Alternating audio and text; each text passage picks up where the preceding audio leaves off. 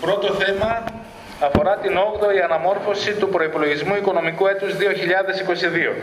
Συνάδελφοι, έχετε την εισήγηση. Σήμερα το πρωί σας εστάλησαν και ηλεκτρονικά δύο συμπληρωματικές αναμορφώσεις. Όπως θα δείτε και στις δύο τελευταίες αναμορφώσεις, τα έγγραφα στα οποία αναφέρονται είναι τις 20 Δεκάτου και 12 Δεκάτου. Ε, παρακαλώ αν υπάρχουν ερωτήσεις, είναι εδώ η συγκήτρια κυρία Ψωμότραγκο. Θα μπορέσει να σας να δώσει τις σχετικές απαντήσεις. Λοιπόν, από ό,τι βλέπω η κυρία Διαματάρη έχει ζητήσει το λόγο. Ε, ήθελα να ρωτήσω, επειδή βλέπω ότι κάνουμε ενίσχυση του πολιτικού που αφορά τα πρόστιμα που προβλήθηκαν από την Ελληνική Αρχή για την ε, αδυναμία μα να έχουμε κάποια περίπτωση καλοκαιρινού νοσοκομείου. Ποιο είναι το συνολικό ποσό που θα πληρώσουμε ως πρόστιμα για την ιστορία. Αυτή τη στιγμή έτσι όπως έχει το αντικό πρόστιμο ήταν 2.000 ευρώ. Απλά έχει γίνει συσχετισμός με κάποια έσοδα που έχουμε μέσα εδώ, η οποία αυτή τη στιγμή είμαστε στο 500. Παρακαλώ. Κύριε Αντιμετωπίτρια Πρόεδρε, Ναι, ναι, να πω ευχαριστώ, κύριε. κύριε Ιωάννα ότι ε, αν δεν απατάμε το πρόστιμο ξεκινούσε από τις 2.000 ευρώ, αν δεν απατώ, δεν το θυμάμαι, ιδιαίτερα και ε, μετά τον πρώτο μήνα ήρθε στις 4.000 ευρώ. Αν, ανά 10 ημέρες όχι. Ανά 10 ημέρες ε, ερχόντουσαν τα όργανα της ε, λιμενικής αρχής να επιδίδουν το ε, διοικητικό πρόστιμο στο Δήμαρχο. Έτσι. Ε, αντίστοιχα, επειδή στο παρελθόν έχουν γίνει διάφορες διαγραφές από τα αρμόδια ε, Υπουργεία και το ίδιο το λιμενικό το σώμα, αναμέναμε ότι και φέτος θα διαγραφούν. Μέχρι σήμερα, αν δεν κάνω λάθος και αυτό που είπε η κυρία Ψωμόντραγου, είναι ένα πρόστιμο το οποίο έχει ήδη βεβαιωθεί και για ταμιακούς λόγους θα πρέπει να το ρυθμίσουμε. Ε, ακριβώς το νούμερο, ειλικρινά δεν το έχω, μπορώ να το δω το πρωί και να σας το δώσουμε ακριβώς ενημέρωση. Ε, αν δεν κάνω λάθος, δεν πήρα. Λάβαμε μια απάντηση από το Υπουργείο. Δεν λάβαμε και το σύνολο του πράγματος είναι, διότι αυτό συμβαίνει σε πολλούς δήμους, όχι μόνο σε εμάς, ότι ανεξαρτήτως της, της ε, επιμέλειας που έδειξε ο Δήμος, τα πρόστιμα επιβάλλονται, βεβαιώνονται, ανεξαρτήτως της επιμέλειας που έδειξε ο Δήμος και της προσπάθειας. Είχαμε- Αυτό το ξύνο. Είχαμε να παγωσώσει, αλλά σε επέδιδαν προς Λοιπόν, παρακαλώ. Επί της εισηγήσεως της αναμόρφωσης του προπολογισμού. Κάποιος άλλος συνάδελφος, αν θέλει να ρωτήσει κάτι. Συμφωνούμε, συνάδελφοι, ψηφίζουμε ομόφωνα; Ομόφωνα λοιπόν το πρώτο θέμα της ημερήσιας διάταξης και περνάμε στο δεύτερο θέμα έγκριση έκθεσης εσόδων-εξόδων γάμα τριμήνου προϋπολογισμού έτους 2022.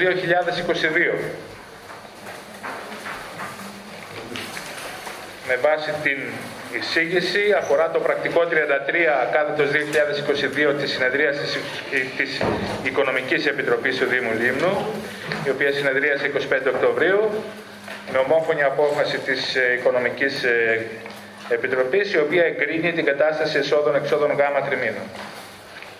Παρακαλώ αν υπάρχει κάποια ερώτηση, κάποια... Εμείς το καταψηφίζουμε κύριε Πρόεδρε. Λέμε και εμείς επειδή δεν έχουμε ψηφίσει τον προϋπολογισμό. Κατά πλειοψηφία λοιπόν το δεύτερο... Να ρωτήσω κάτι. Ορίστε. Εδώ που λέει πληρωμές, στο 65, πληρωμές για την εξυπηρέτηση δημοσίας πίστης. Τι είναι αυτό; Εργαλείο. Ναι, δεν μπορώ. Ναι, ναι, ναι.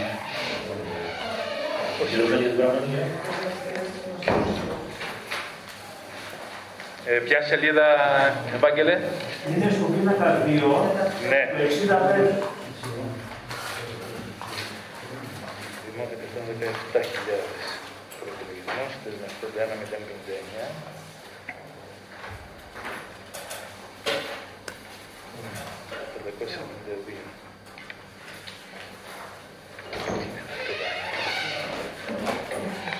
Σταματία.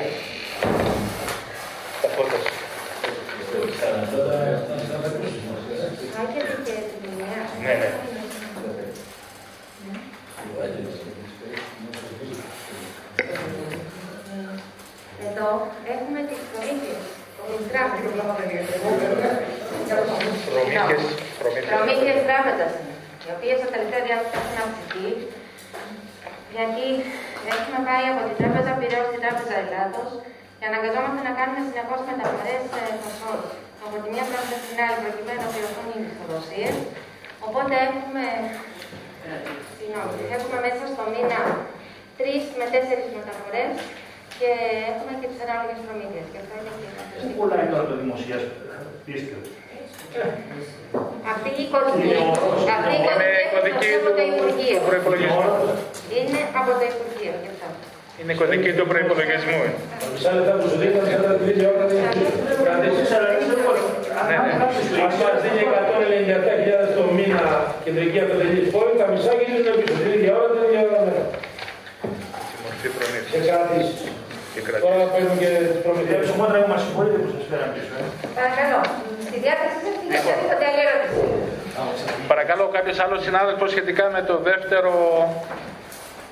Κατά πλειοψηφία λοιπόν το δεύτερο θέμα συνάδελφοι και κυρία Ψωμότρα που σας αποδεσμεύουμε.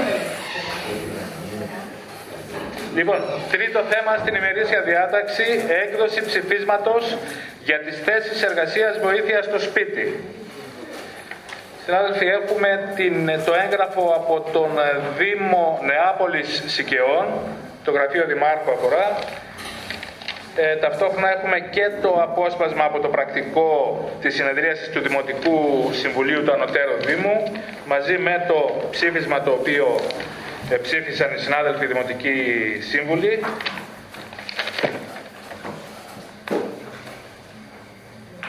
Λοιπόν, και προτείνεται η έκδοση του αναλόγου ψηφίσματος και από το δικό μας Δήμο σχετικά με, το, με τις θέσεις εργασίας των βοήθεια στο σπίτι. Παρακαλώ, κυρία Διαματάριο. Λίγο για την ενημέρωση των συναδέλφων. Λίγο έχουμε 11 ανθρώπους που ασχολούνται με το βοήθεια στο σπίτι. Υπάρχουν κάποιες τομέ που έχουν λήξει. Δεν πρόκειται μέσα στην προκήρυξη αυτή που συνέβη να συμπεριλάβουν τις ελλείψεις. Παρ' όλα αυτά, αυτοί οι άνθρωποι βρίσκονται σε μια ομιλία εδώ και πάρα πολλά χρόνια. Όχι μόνο γιατί εργάζονται με το που εργάζονται, αλλά γιατί πήγαμε και σε μια διαδικασία μια προκήρυξη μέσω ΑΣΕΠ. Εκδόθηκαν οριστικά αποτελέσματα, πήραν αριθμό του πλοίου περιμένει της κυβερνήσεως και ξαφνικά έχουν μια απόφαση από το κοινωνικό συμβούλιο και είναι όλα στον αέρα. Είναι στον αέρα ακόμη και στην αναδόση για την επόμενη χρονιά. Αν δεν ε, αναλάβει η ΕΤΑ, δεν ξέρω πώς θα γίνει να στηρίξει το πρόγραμμα. Είναι πραγματικά μεγάλη ανάγκη όλη τη συνέχιση του προγράμματος και νομίζω ότι πρέπει να επιλέξουμε το σύστημα και με κάθε τρόπο και ιδιαίτερα νομίζω και το συνέδριο των αρχέ του μήνα στον Βόλο Δήμαρχε, με κάθε τρόπο πρέπει να υποστηριχθεί η θέση αυτών των ανθρώπων για να συνεχίσουμε να παράγουμε το παράδειγμα. Ευχαριστώ. Ευχαριστώ την κυρία Διαματάρη. Κάποιος άλλος συνάδελφος; Ο, ο κύριος Δήμαρχος έχει το λόγο. Ο Σίμος ο Δανιλίδης φημίζεται για το κοινωνικό του έργο.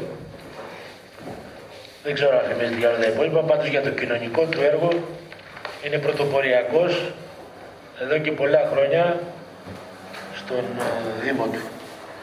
Άρα γιατί το λέω αυτό, δεν έχει ανάγκη να ευλογήσω εγώ τα γένια του, σε καμία των περιπτώσεων. Ε, είναι ένας άνθρωπος που πραγματικά έχει δώσει την ψυχή του σε θέματα κοινωνικής πολιτικής. Και πάντα είναι αυτός ο οποίος μπαίνει μπροστά σε τέτοιου είδους διεκδικήσεις. Τώρα, ε, το 2004, όσοι θυμούνται τον νόμο Παυλόπουλου, τότε να ήταν υπουργός εσωτερικών, ο Παυλόπουλος τότε, πολύ πιθανόν, δεν το θυμάμαι, του νόμου Παυλόπουλου, μονιμοποιήθηκαν χιλιάδες υπαλλήλων σε όλους τους φορείς γενικής κυβέρνησης. Ο Μαγγέλης θυμάται πιο παλιός, θυμάται καλύτερα. Σε πολλά υπουργεία, τέλος πάντων σε όλους τους φορείς. Κάτι ανάλογο λοιπόν τα τελευταία χρόνια βλέπουμε μοριοδότηση και ίσως εκεί τώρα είναι να έχει προσβληθεί από άλλους προφανώς υποψηφίους, από άλλες ε, κοινωνικές ε, ομάδες και ομάδες, ε, επαγγελματικές ομάδες για την επιπλέον μοριοδότηση των 17 μορίων όπως δώσαν στην 3K, τη δική μας για όσοι θυμόσαστε την 3K, ε, που αφορούσε την, ε, τον τομέα της ε, καθαριότητας. Μπορώ να σας πω ότι από τους υπαλλήλους οι οποίοι δούλευαν εκείνη την περίοδο στον ε, Δήμο μας, μόνο τέσσερις ε, τελικά ε, ε, επιλέχθηκαν και μονιμοποιήθηκαν. Οι υπόλοιποι που δούλευαν, τα μόρια τους ήταν πολύ λιγότερα σε σχέση με άλλους ε, συναδέλφους τους υποψηφίους οι οποίοι είχαν πολύ μεγαλύτερα ποσοστά γιατί είχαν πολύ μεγαλύτερο βαθμό ανεργίας. Και μάλιστα μέσα από την ανεργία περισσότερα μόρια και τελικά επιλέχθηκαν εκείνοι. Κάτι δεν ξέρω αν κάτι ανάλογο ε, έχει γίνει, αλλά από τη στιγμή που έφτασε το θέμα στο Συμβούλιο της Επικρατείας είναι δομές και ερχόμαστε επί της ουσίας του θέματος και του προβλήματος. Αν θέλει λοιπόν και ήθελε η κυβέρνηση αυτές τις δομές οι οποίες έχουν περάσει στους Δήμους πληρώνονται με τον τρόπο που πληρώνονται, έρχονται χρηματοδοτήσεις και πληρώνονται αυτοί οι άνθρωποι. Ανέφερε νωρίτερα η Γάνα Διαμαντάρη τον τρόπο ε, μέσω της ε, ΕΤΑ, της εταιρείας τοπικής ανάπτυξης, τοπικής αυτοδιοίκησης. Αν λοιπόν αυτό το πράγμα θέλουμε να το υιοθετήσουμε και θέλουμε γιατί, γιατί προσφέρουμε κοινωνικό έργο στο σπίτι και είναι πολύ σημαντικό με κοινωνικό λειτουργό, με νοσοκόμο και με και οικιακή βοηθό να υποστηρίζουμε αυτούς τους ανθρώπους οι οποίοι θέλουν την συμπαράστασή μας και την ε, βοήθειά μας. Αν λοιπόν η εκάστοτε κυβέρνηση, εκάστοτε πολιτεία θέλει πραγματικά αυτό το κομμάτι να το αντιμετωπίσει, μπορεί να βρει τον τρόπο και να το κάνει. Για αυτούς τους ανθρώπους οι οποίοι δουλεύουν όλα αυτά τα χρόνια. Όπως και να έχει, αν έρθουμε πίσω και δούμε την, αυτή την ομάδα των ανθρώπων οι οποίοι δουλεύουν 20 και πλέον χρόνια, αν δεν κάνω λάθος, 22 χρόνια. Αν δεν κάνω λάθος, κάποιοι περισσότερο όπως λέει η Ιωάννα, εδώ κάποιοι λιγότερα. Σε αυτό το τομέα, στο πρόγραμμα, γιατί για πρόγραμμα ξεκίνησε, ευρωπαϊκό πρόγραμμα, όπως ξεκίνησε το κοινωνικό παντοπολείο, το υιοθετήσαμε από την πρώτη στιγμή, το φαρμακείο, το κέντρο κοινότητας, αυτές και αυτές οι δομές, βλέπετε ότι το Ευρωπαϊκό Κοινωνικό Ταμείο ανοίγει την παρένθεση διπλασίασε τον προπολογισμό του. Το 45 εκατομμύρια πήγε στα 90 για την περιφέρεια Βορείου Αιγαίου. Το πρώτο έργο και θα το δείτε θα είναι στέγες υποστηριζόμενης διαβίωσης. Αν το λέει Είναι η ΣΥΔ συνεπτυγμένα. Είναι το πρώτο πράγμα το οποίο συζητήσαμε τον προϊστάμενος της διαχειριστικής αρχής και αφορούν κοινωνικές δομές για αυτά τα παιδιά τα οποία οφείλουμε όλοι μας να τα, να τα υποστηρίξουμε. Είναι μια δομή η οποία έχει γίνει στοιχείο. Θέλω και πιστεύω και νομίζω ότι προλαβαίνουμε να είμαστε οι δεύτεροι, οι οποίοι θα έχουμε στέγες υποστηριζόμενης διαβίωσης.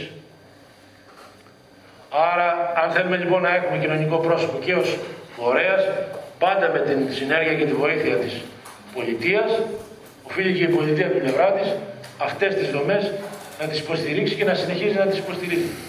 Τώρα αν βγήκαν τις συνταγματικές, εμείς νομίζω με την απόφαση την οποία θα λάβουμε, με το ε, προσεχές ε, συνέδριο της Κεντρικής Ένωσης Δήμων της Ελλάδας, το οποίο θα γίνει 20-21, 21-22, 23 Νοεμβρίου στο Βόλο. Νομίζω θα ληφθούν και εκεί ανάλογες ε, αποφάσεις όλων και του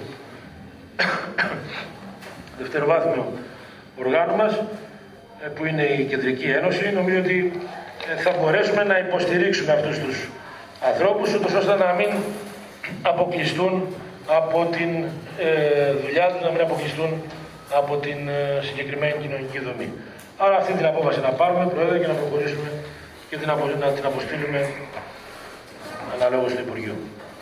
Λοιπόν, συμφωνούμε με το ψήφισμα του Δήμου Σικιών. Το υιοθετούμε; Ομόφωνα. Ομόφωνα λοιπόν το τρίτο θέμα. Προχωράμε στο τέταρτο θέμα της ημερήσιας διάταξης, εξέταση αιτήματος επιχειρήσεων για χαρακτηρισμό αυτών ως εποχικών.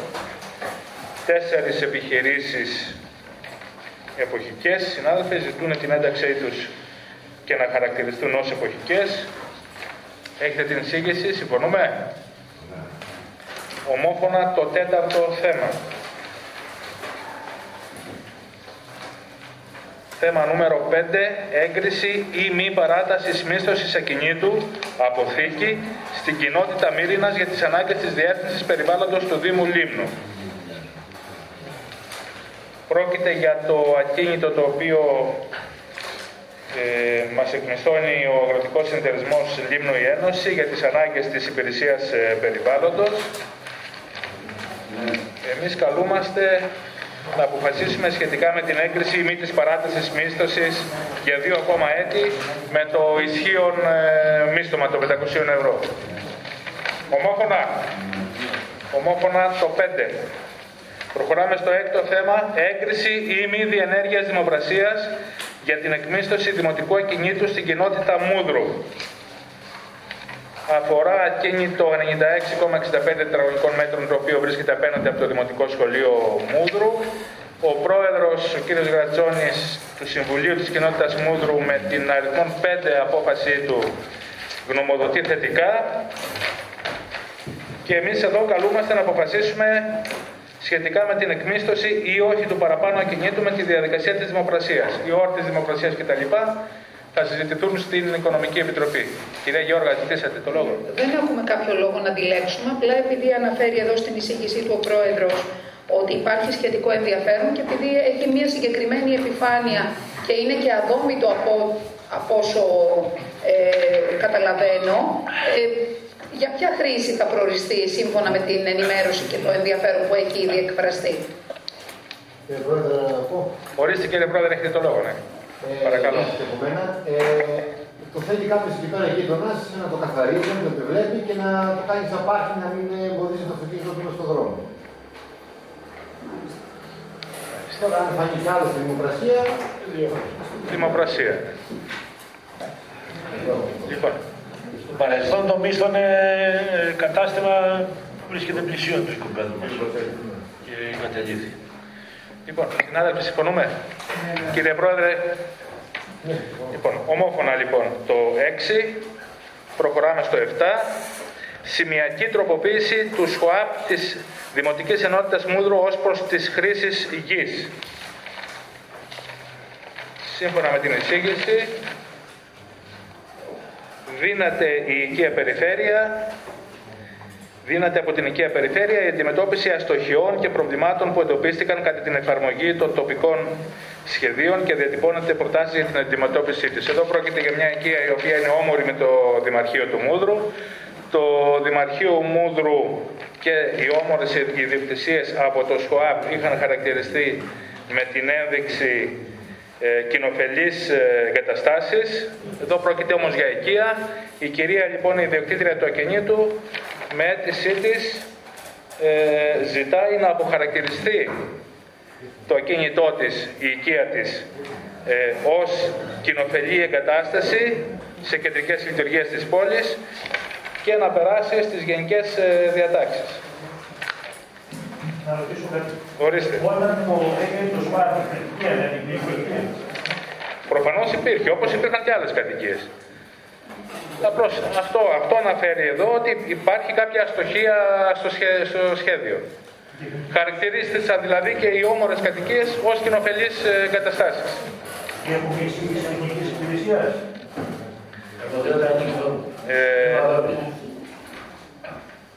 ναι, ναι, από το τμήμα δόμησης, ναι.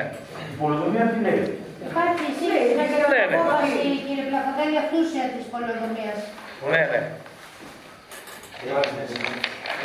Είναι μέσα στην εισήγηση. Δηλαδή, η Χριστίνα, εγώ δεν Ναι, ναι. Ναι, ναι, λέει μέσα στην απόφαση της Αναφέρεται. Επιτροπής Ζωής, θα το δείτε, είναι αυτούσια η εισήγηση. Λοιπόν, συνάδελφοι, συμφωνούμε; Ομόφωνα λοιπόν και το 7. 8 από... Πρόεδρος ψηφίζει, πρόεδρε. Κύριε Πρόεδρε, συγγνώμη. Ευχαριστώ. Λοιπόν, ε, από την, ε, προχωράμε στο νούμερο 8, διαπίστωση ανάγκης μετονομασίας οδών. Αφορά το πρακτικό αριθμός 9 κάθετος 2022 απόφασης του Συμβουλίου Κοινότητας Μύρινας. Η απόφαση 9 έρχεται να τροποποιήσει την απόφαση 23 του 2020 επίσης του Συμβουλίου Κοινότητας ε, Μύρινας ε, διότι τότε η κοινότητα Μύρινας έκανε νομοταδοσία κάποιων οδών. Στη συνέχεια διαπιστώθηκε ότι από τις τέσσερις οδούς στις οποίες δόθησε, δόθησε, έγινε ονοματοδοσία Από τις παραπάνω τέσσερις προτινόμενες οδούς, οι τρεις, δηλαδή η Μικράς Ασίας, Κάστρο και Ιάσονος, υπήρχαν ήδη στη Μύρινα. Και η Γιάννη Λοιπόν, επίσης, Πρόεδρε και η Γιάννη Ρίτσου υπάρχει. Θα πρέπει να πάρουν και για τις τέσσερις. και για τις τέσσερις. Βέβαια εδώ εγώ να, το, να σας θυμίσω την νομοθεσία ε, ότι το Δημοτικό Συμβούλιο σε αυτή τη φάση απλά θα λάβουμε απόφαση με την οποία να διαπιστώνεται η ανάγκη ονομασίας ή μετονομασίας. Την ονομασία θα την αποφασίσει στην, έχ- στη συνέχεια το, εντός 15 ημερών το Συμβούλιο Κοινότητας. Συμφωνούμε με την ανάγκη ονομασίας ή μετονομασίας των συγκεκριμένων οδών. Επίσης, να τονίσω μισό λεπτό κύριε Διαμαντάρη, ότι υπάρχει και απόφαση αριθμός 24 μέσα στην ίδια εισήγηση του Συμβουλίου Κοινότητας, όπου ε, προτείνεται η μετονομασία της ε, οδού, αν δεν κάνω λάθος, Δήμητρας, σε ε, οδό Μαρίας Λαμπαδαρίδου Πότο. Ναι. Σύμφωνα με την εισήγηση του Συμβουλίου Κοινότητας, είναι η οδός στην οποία είναι και η οικία της κυρίας Λαμπαδαρίδου. Εμείς επαναλαμβάνω σε αυτή τη φάση απλώς αποφασίζουμε να δια- προσπαθούμε να διατυπώσουμε, να διαπιστώσουμε την ανάγκη με το ονομασία των παραπάνω οδών που βρίσκονται στην κοινότητα Μύρνας. Κυρία Διαματάρη, θέλατε κάτι; Ε, θα ήθελα να πω πόσο είναι χαρά δίνει σε όλους μας αυτή η απόφαση της κοινότητας του Σιλίνα, πόσο μεγάλη τιμή είναι για όλους μας ε, η παρουσία της Μαρίας Λαβαρίου που να δίνει έτσι και στο Συμβουλίο μας τη δυνατότητα να της απονέμει τιμή και θεωρώ ότι είναι μια απόφαση που πρέπει να ληφθεί ομόφωνα. Είναι ο δρόμος που περνάει μπροστά από το σπίτι της Μαρίας Λαβαρίου. Ναι, αλλά συνήθω γίνεται ονομασίες μετά τον θάνατο. Μετά θάνατο. Δεν είναι Δεν το, δεν το εξετάζουμε τώρα εμείς αυτό. Εμείς αυτή τη στιγμή εξετάζουμε την ανάγκη. Να κάνουμε τότε και το το δόγμα Μαΐου, του παιδιού. Είναι να βάλουμε αυτές οι οδοί ή έχουν Έχουν ονομασία η οποία όμως ήδη υπάρχει και οι τέσσερις. Οι οποίες οι τέσσερις πρώτοι, οι τέσσερις πρώτες έχουν ονομασία και η Γιάννη Ρίτσου. Ε, η οποία όμως ήδη υπάρχει, ναι. ναι. Την ονομασία μονίμων οδών. Ε, ήταν η πρώτη απόφαση που ονομάστηκε μετά Ναι, αυτό αφορά την πρώτη απόφαση. Λοιπόν, συμφωνούμε;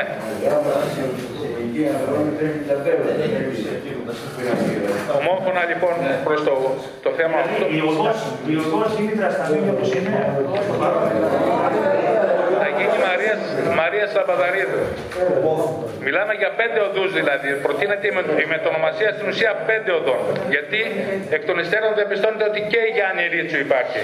Δεν ονομάζουμε σήμερα τις Αλλά επαναλαμβάνω ότι δεν ονομάζουμε. Δεν, επαναλαμβάνω ότι δεν ονομάζουμε. Το θέμα της ονοματοδοσίας είναι θέμα της κοινότητας. διαπιστώνουμε την ανάγκη. Εμείς κάνουμε διαπίστωση ανάγκης. Της οδούς Γιάννη Ρίτσου στην περιοχή Σούπρα, της οδού Μικρά Ασίας στην περιοχή Αγγελία. Την απόφαση που λέτε δεν την έχει αυτή την οδό; Δεν πειράζει, θα τη βάλουμε στην επόμενη απόφαση του Συμβουλίου. Είσαι ούτως ή άλλως θα εξηγηθεί τώρα. Λοιπόν, συμφωνούμε; Ομόφωνα το 8, προχωράμε στο 9.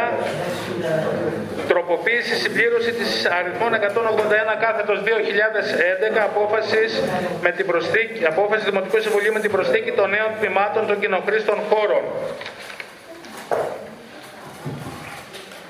Σύμφωνα με την εισήγηση και με βάση το πρακτικό 6 της συνεδρίας της Επιτροπής Ποιότητας Ζωής, όπου αποφασίστηκε ομόφωνα ο πρόεδρος της κοινότητας Φυσίνης με την αριθμόν 6 απόφασή του εξέτασε την αίτηση της Βόλτον μονοπρόσωπη Ίκε με την οποία ζητάει να της παραχωρηθεί κοινόχρηστος χώρος πλησίων του καταστήματός της καφέ αναψυκτήριο για την τοποθέτηση τραπεζοκαθισμάτων και, γνωμοδο... και γνωμοδοτεί θετικά για 100 τετραγωνικά χώρο στη Φυσίνη.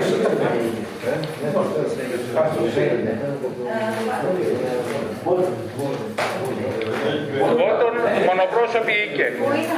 Στη Φυσίνη. Στη Φυσίνη.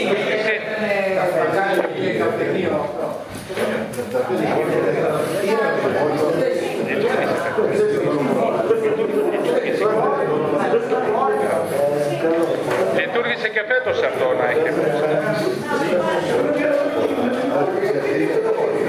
Λοιπόν, συμφωνούμε. Παραχώρηση φόρου 100 τετραγωνικών. Συμφωνούμε. Ωραία. Ομόφωνα. Πάμε στο 10. Επίσης από την Επιτροπή ποιότητας ε, ζωής, τροποποίηση, συμπλήρωση ή μη της αριθμών 181-2011 απόφασης με την προσθήκη των νέων τμήματων των κοινοχρήστων χώρων. Το 10 αφορά αίτηση του κυρίου Εγκλέζου Σταμάτιου ε, ο οποίος ζήτησε ενοικίαση κοινόχρηστου χώρου εμβαδού 20,90 τετραγωνικών μέτρων στην αγορά της Μύρινας μπροστά στο κτίριο Κρίσταλο για την ανάπτυξη τραπεζοκαθισμάτων. Το Συμβούλιο, να σας ενημερώσω της κοινότητας Μύρινας με την απόφαση 23, γνωμοδοτεί θετικά κατά πλειοψηφία στην παραχώρηση του κοινόχρηστου χώρου. Παρ' όλα αυτά, η Διεύθυνση Τεχνικών Υπηρεσιών του Δήμου μας κρίνει ότι δεν πληρούνται οι προποθέσει για την παραχώρηση χρήσης του ετούμενου. Λοιπόν, Λοιπόν, και η απόφαση της Επιτροπής Ποιότητας Ζωής είναι έως ότου αποκατασταθούν τα προβλήματα του κτηρίου και έρθουν οι λόγοι επικινδυνότητας να το ξανασυζητήσουμε. Είναι δηλαδή στην ουσία αρνητική εισήγηση από την τεχνική υπηρεσία λόγω επικινδυνότητας του κτηρίου. Συμφωνούμε; 10 λοιπόν, ολοκληρώθηκε και το 10. Προχωράμε στο 11ο θέμα. Έγκριση πρακτικών της Δημοτικής Επιτροπής Παιδείας του Δήμου Λίμνου. 11ο θέμα. Υπάρχει η εισήγηση προς το Δημοτικό Συμβούλιο. Απόσπασμα από τα πρακτικά, λίγο ησυχία συνάδελφοι, απόσπασμα από τα πρακτικά της συνεδρίασης της Δημοτικής Επιτροπής Παιδείας και εμείς καλούμαστε να αποφασίσουμε την έγκριση ή μη του από 29 Οκτώου υπαριθμών 1 πρακτικού της Δημοτικής Επιτροπής Παιδείας του Δήμου Λίμνου. Όπως αναφέρεται στην ανωτέρω εισήγηση. Ρίζας, ε, ρίζος είναι. Ρίζος. Συνάδελφοι, διορθώστε το, δεν είναι Ρίγας, είναι ο κύριος Αλέξιος Ρίζος. Τυπογραφικό. Σωστά. Λοιπόν, ε, προηγείται η κυρία Γεώργα.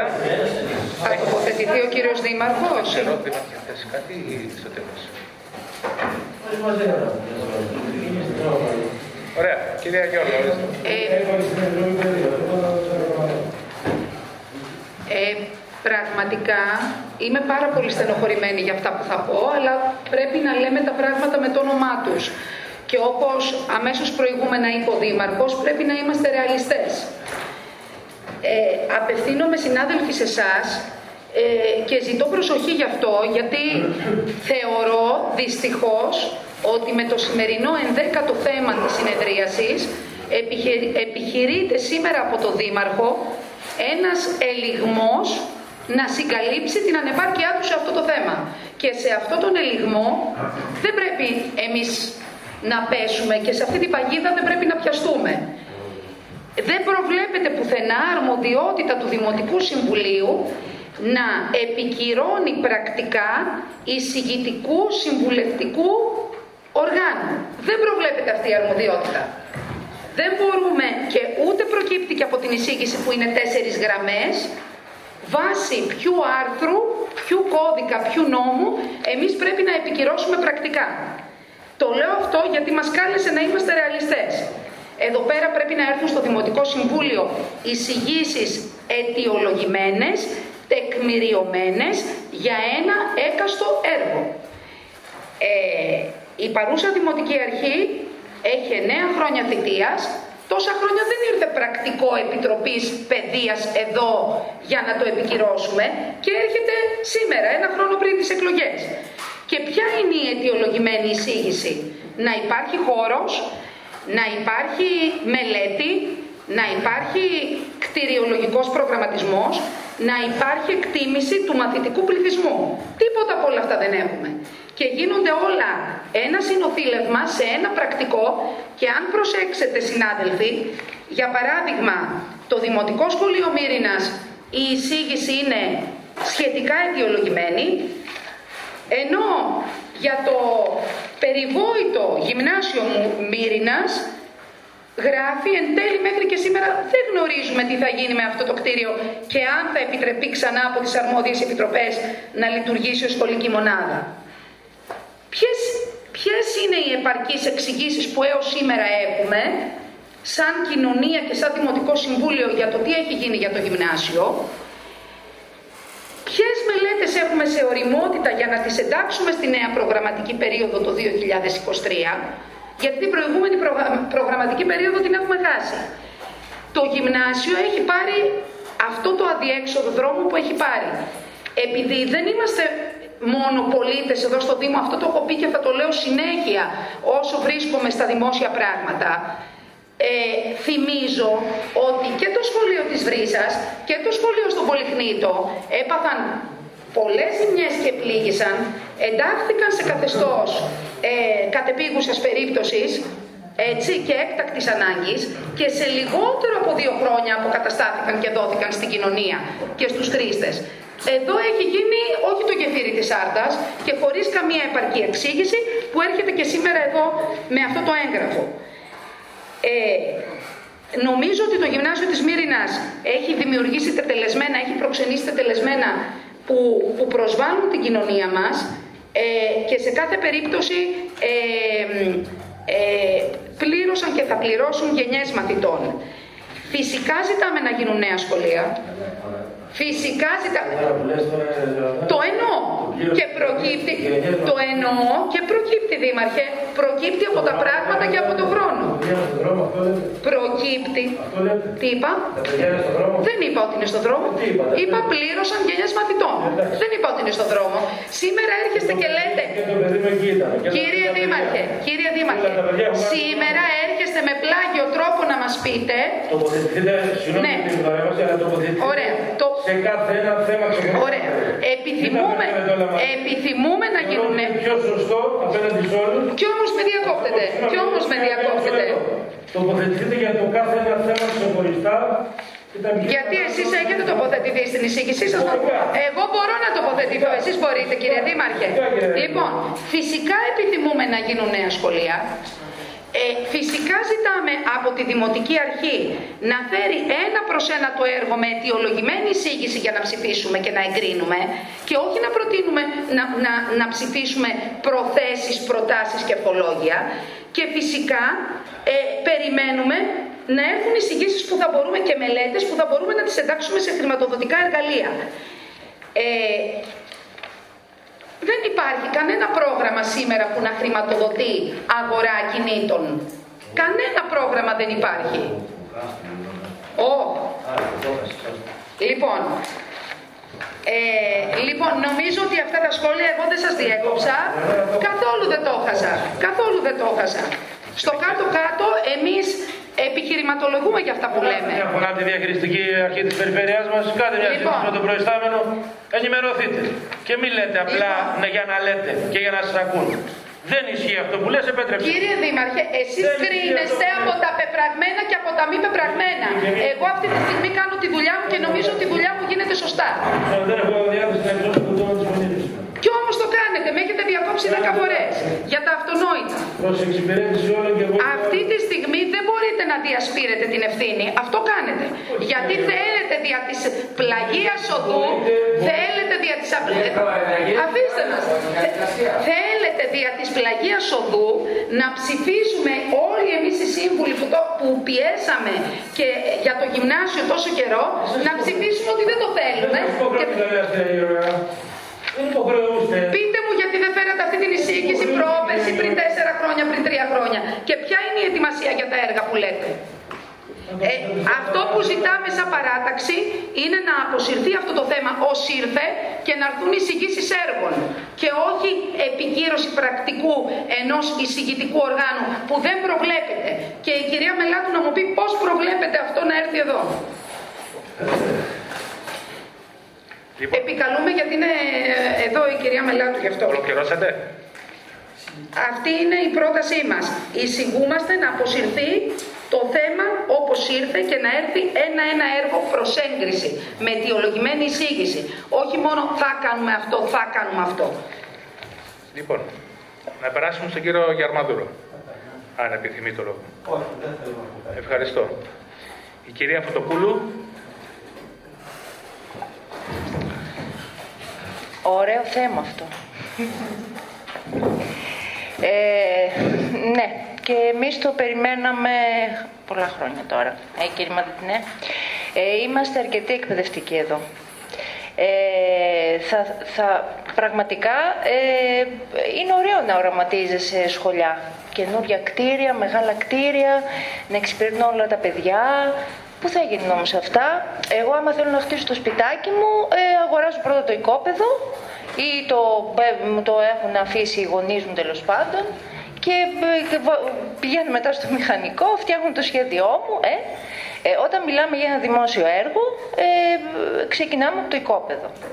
Ε, και τελικά, ε, εγώ σέβομαι την εισήγηση της Επιτροπής Παιδείας, γιατί η Επιτροπή Παιδείας έχει αυτό το ρόλο. Εισηγητικό. Αλλά γιατί ήρθαν όλα μαζί; Είναι τέσσερα διαφορετικά πράγματα. Είναι τέσσερα διαφορετικά σχολεία. Και αν θέλατε εμείς να ε, ε, αποφασίσουμε, να συμφωνήσουμε ή να διαφωνήσουμε με αυτές τις εισηγήσεις, θα έπρεπε να τα φέρετε χωριστά. Διότι όσον αφορά το πρώτο θέμα, να τα πάρουμε ένα. Όσον αφορά το πρώτο θέμα, ανέγερση κτηρίου ε, για τη στέγαση του τέταρτου νηπιαγωγείου Μύρνας. Υπάρχει το οικόπεδο, υπάρχει ανάγκη, άρα πάμε να το κάνουμε. Στην προγραμματική μπορείτε να το βάλετε, να κάνετε τη μελέτη σας και τα λοιπά, προχωράμε. Εσείς είστε ο δήμαρχος, εσείς έχετε τα εργαλεία, μπορείτε να το κάνετε. Εγώ δεν θα σας πω όχι μην το κάνετε αυτό. Πάρα πολύ ωραία. Πάμε στο δεύτερο. Ανέγερση κτηρίου για τη στέγαση του νηπιαγωγείου Μούδρου.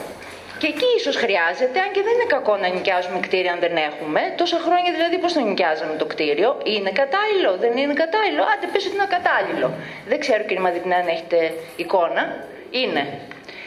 Άρα χρειάζεται ένα καινούριο κτίριο, αλλά δεν υπάρχει κόπεδο. Άρα για τι πράγμα μιλάμε; Τι να εισηγηθεί η Επιτροπή; Ότι χρειάζεται ένα καινούριο σχολείο, ναι, είναι μέσα στις αρμοδιότητές της.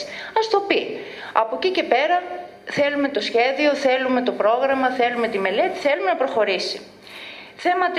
Ίδρυση νέου δημοτικού σχολείου στη Μύρινα και ανέγερση κτηρίου για τη στέγαση αυτού. Μεγάλο θέμα αυτό. Θα έπρεπε να καλέσετε κατά την γνώμη μας και τον διευθυντή του σχολείου.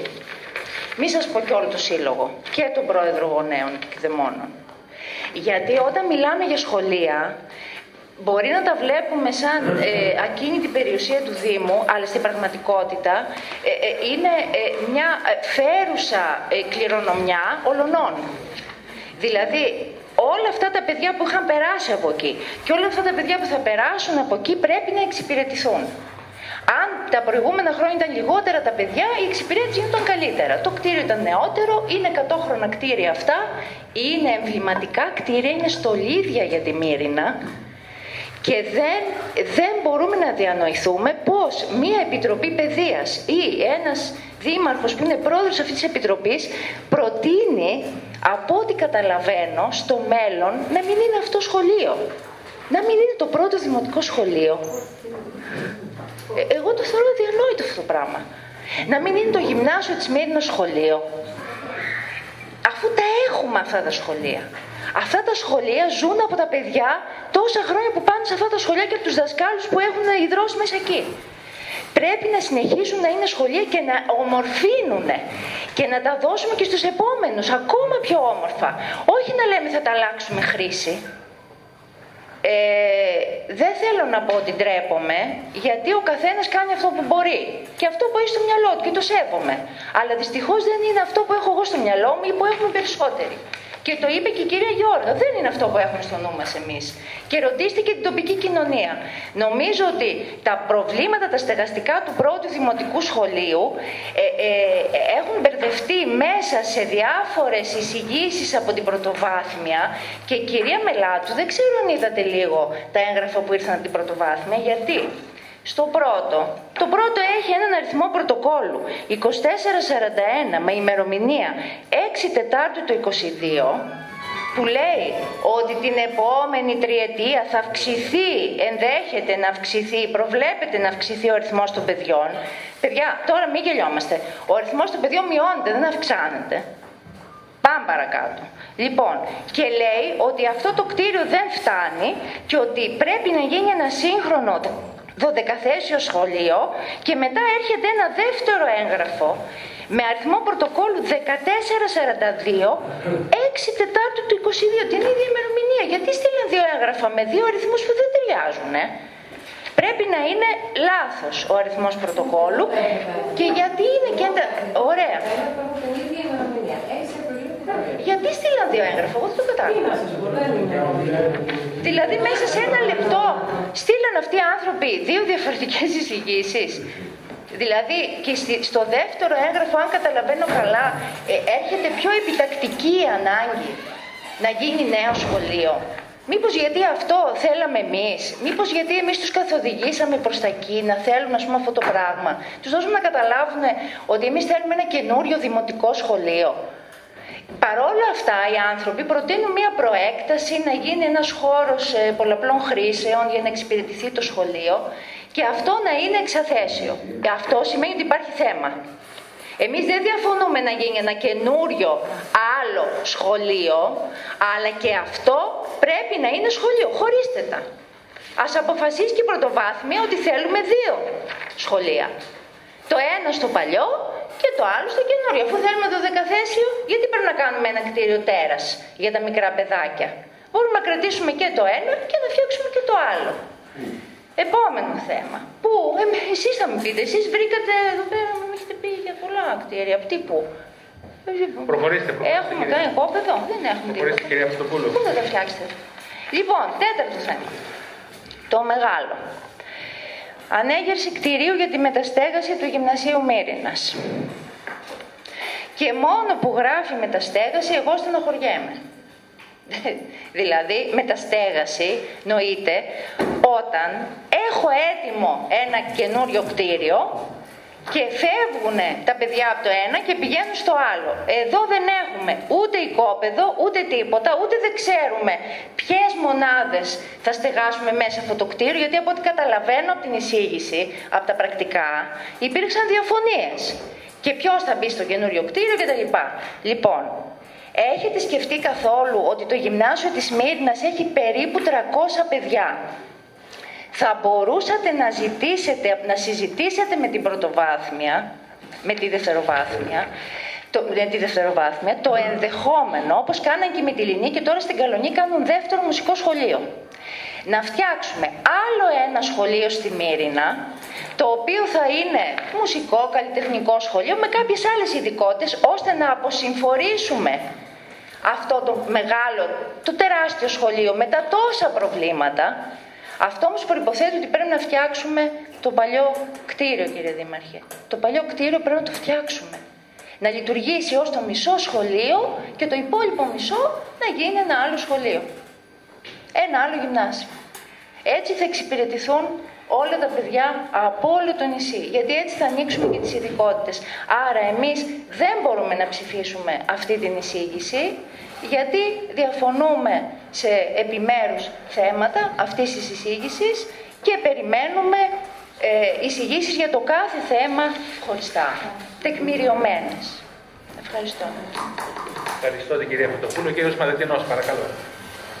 Λοιπόν, καταρχήν, ε, επειδή είμαι και μέλος της Επιτροπής Παιδείας και έγραψα τα πρακτικά, να ξεκαθαρίσουμε ότι η υπογραφή των πρακτικών από μένα ήταν, έχει το νόημα ότι όντως υπόθηκαν αυτά που λέγονται στα πρακτικά και όντως πάρθηκαν αυτές οι αποφάσεις που λέγονται στα πρακτικά.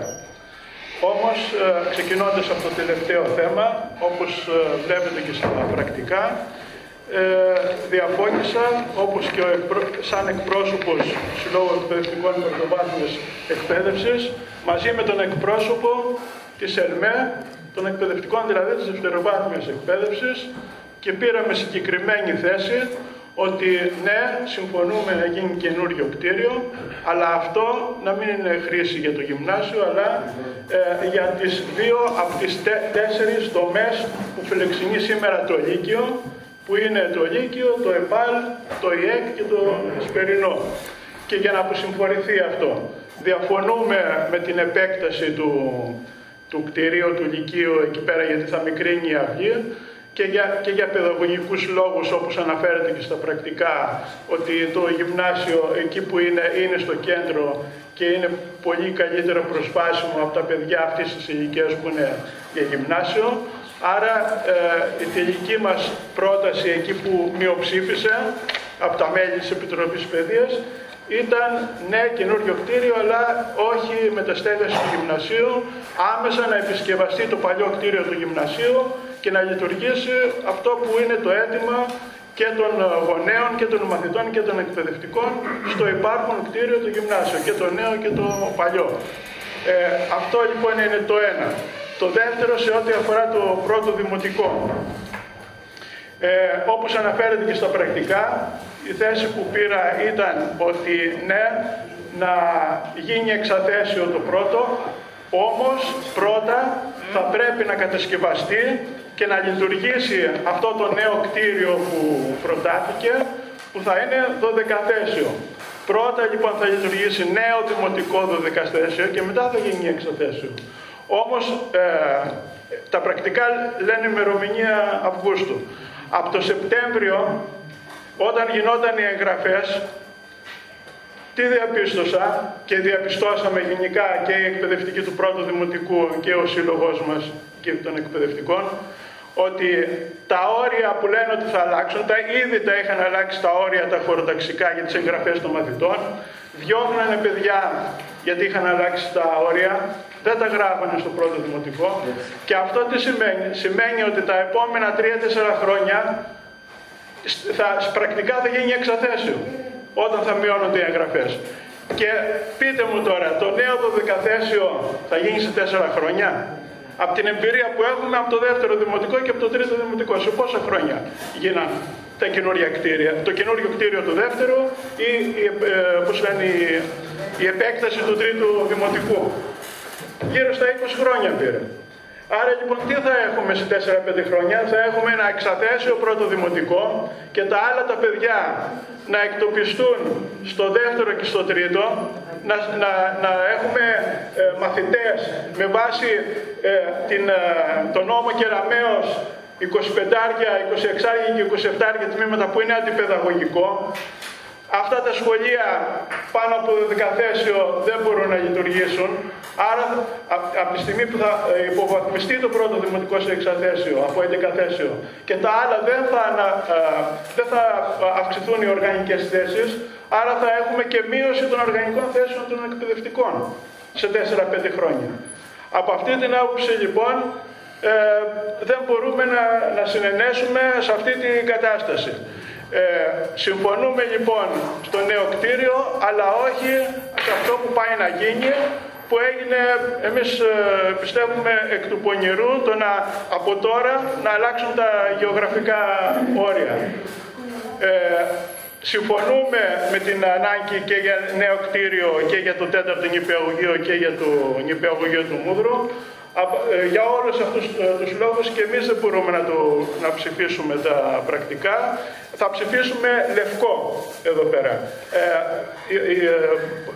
με τον λόγο είπαμε ότι συμφωνούμε για την ανάγκη αυτών των τεσσάρων νέων κτηρίων, αλλά όχι έτσι όπως έγινε για το πρώτο δημοτικό και για το γυμνάσιο.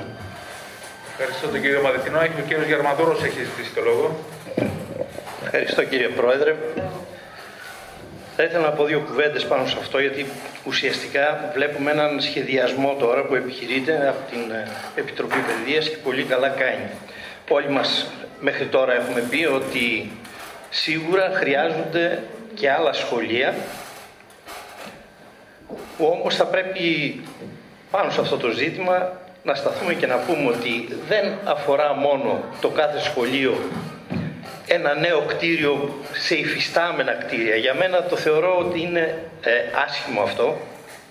Ειδικά δε όταν πρόκειται και για το πρώτο δημοτικό σχολείο αλλά και για το γυμνάσιο που θα πω παρακάτω τι είναι και τι θέλω, τι πιστεύω σε αυτό. Αλλά όμως το γεγονός ότι προβληματιζόμαστε όλοι και συμφωνούμε όλοι ότι χρειάζονται νέα κτίρια λέμε όλοι μας ναι. Αγαπητοί και αγαπητές συνάδελφοι, θα έδινα εδώ πέρα έτσι έναν ορισμό σε ό,τι αφορά και το πρώτο ε, δημοτικό σχολείο, αλλά και στο γυμνάσιο. Σκεπτόμενος βέβαια πολλά πολλά χρόνια πριν τον τρόπο που αυτά έγιναν. Αυτά είναι στολίδια, είναι διαμάντια θα έλεγα μέσα στην Μύρινα και κάθε προσθήκη και κάθε εργασία πάνω σε αυτά θα έλεγα ότι εμένα θα με έβρισκε αντίθετο. Σε ό,τι αφορά να πούμε το πρώτο δημοτικό, δεν θα ήθελα να φτιαχτεί τίποτε μέσα στον άβλιο χώρο αυτού του σχολείου. Τίποτε. Έτσι, από εκεί και έπειτα όμως δεν πρέπει να εγκαταλειφθεί και αυτό το σχολείο. Πρέπει να είναι πάντα σχολείο. Αυτή είναι η άποψη δική μου και θεωρώ και άλλων ανθρώπων.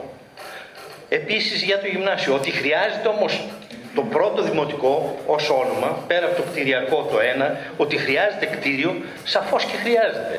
Η αγαπητή Χαριτίνη είπε ότι δυστυχώς τα παιδιά μας μειώνονται, άρα δεν μιλάμε για επεκτάσεις και για μεγαλώματα, αλλά όμως αυτό το πράγμα έρχεται και με μια άλλη διαδικασία που όλα τα χωριά μεγαλώνουν τη Μύρινα και η Μύρινα μεγαλώνει και τα χωριά μας λιγοστεύουν. Άρα λοιπόν η άποψη δική μου είναι ότι το πρώτο δημοτικό θα πρέπει να παραμείνει πρώτο δημοτικό γιατί είναι ένα κομμάτι το οποίο έχει φτιαχτεί για αυτό το λόγο και αυτοί που το φτιάξαν είχαν ένα λόγο παραπάνω και πρέπει να τιμήσουμε για αυτόν τον λόγο εμείς.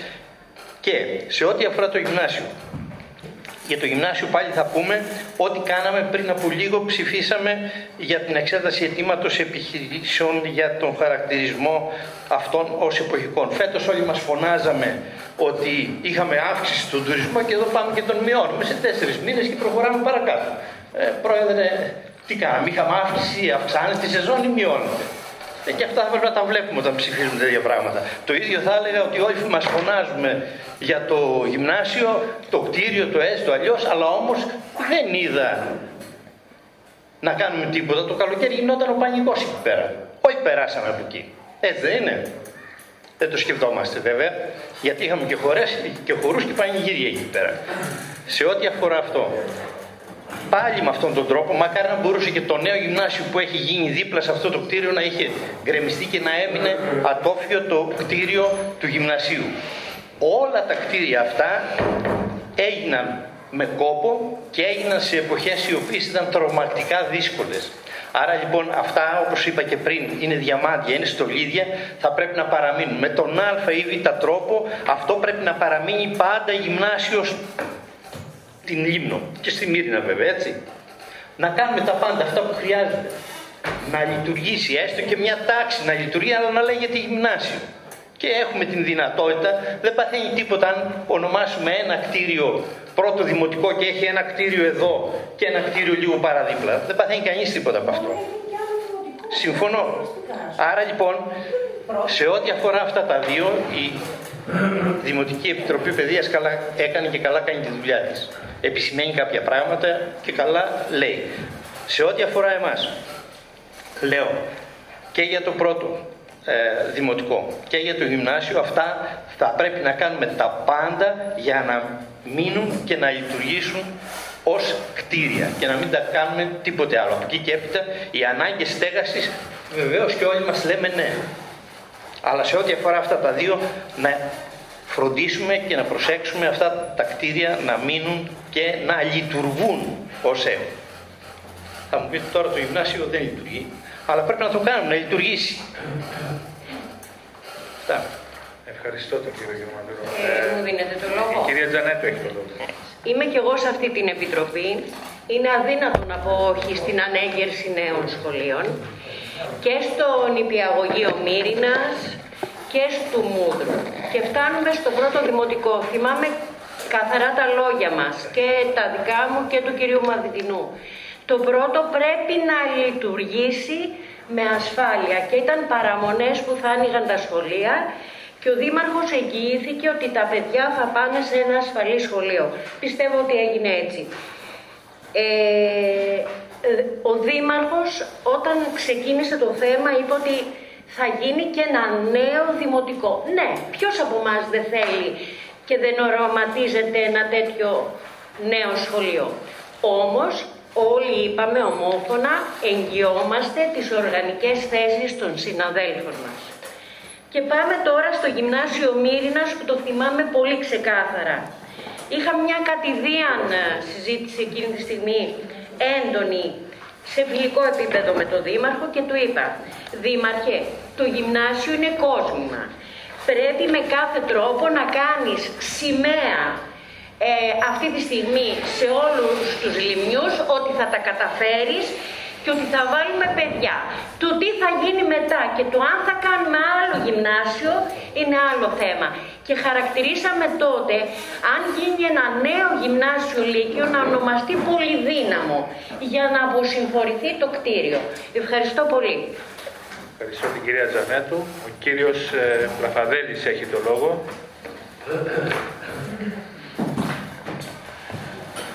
Σήμερα ε, δεν έβαλα την ερώτηση, το είδε το πρόσεξες πρόεδρε, για το γυμνάσιο, γιατί είδα το ενδέκατο θέμα και λέω θα είναι μια ευκαιρία να μιλήσω. Συμφωνώ με όσα είπαν οι προηγούμενοι συνάδελφοι, αλλά κάθομαι και λέω, τρισήμιση χρόνια τώρα, σε κάθε συμβούλιο μιλάω για το γυμνάσιο. Κανείς δεν είχε ανοίξει το στόμα να πει κάτι.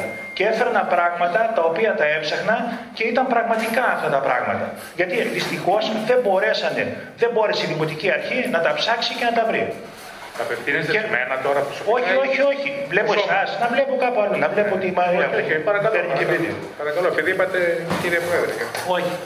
Λοιπόν, για το γυμνάσιο, ε, δεν γίνονται, ε, γιατί είναι διατηρηταίο. Ποιος είπε ότι κτίρια διατηρηταία δεν γίνονται; Δεν φτιάχνουν τα διατηρηταία. Αλλά πρέπει θέλει δουλειά. Θέλει δουλειά. Λοιπόν, τα τελευταία νεότερα που έχω, γιατί δεν θέλω να επαναλάβω αυτά που είπαν οι συνάδελφοι, τα τελευταία νεότερα που έχω, πήγα στο Εθνικό Μεσόβιο Πολυτεχνείο. Λοιπόν, και ζήτησα από εκεί να μας στείλουν μια επιτροπή για να δούνε για τη στατικότητα του κτηρίου και να αλλάξουν χρωματισμό στο κτίριο. Μου είπαν εκεί ότι δεν μπορούν να κάνουν επιτροπή. Το, το Μετσόβιο δεν κάνει και το, το Πολυτεχνείο δεν κάνουν επιτροπές. Μου είπαν όμως ότι το Τεχνικό Επιμελητήριο έχει τέτοιες επιτροπές. Για να γίνει αυτή η επιτροπή πρέπει να κάνει, να κάνει ένα αίτημα στο Τεχνικό Επιμελητήριο, στο τεχνικό επιμελητήριο ο Δήμαρχος. Λοιπόν, εγώ δεν ξέρω εάν θα μπορέσει ο Δήμαρχος θα βρει το χρόνο, θα βρει τον καιρό για να κάνει ένα τέτοιο αίτημα στο τεχνικό επιμελητήριο και να έρθει. Ναι, ναι, όχι, επειδή έχουν περάσει, έχουν περάσει πολλά χρόνια για αυτό το Δήμαρχο.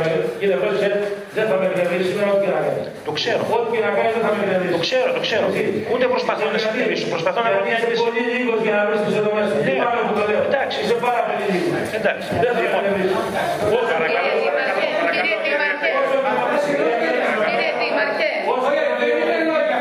Όσο και να ειρωνευτείς, το ξαναλέω, είσαι πάρα πολύ λίγο για να Έχει ψηφιστεί από τον κόσμο. Έχει ψηφιστεί από τον κόσμο.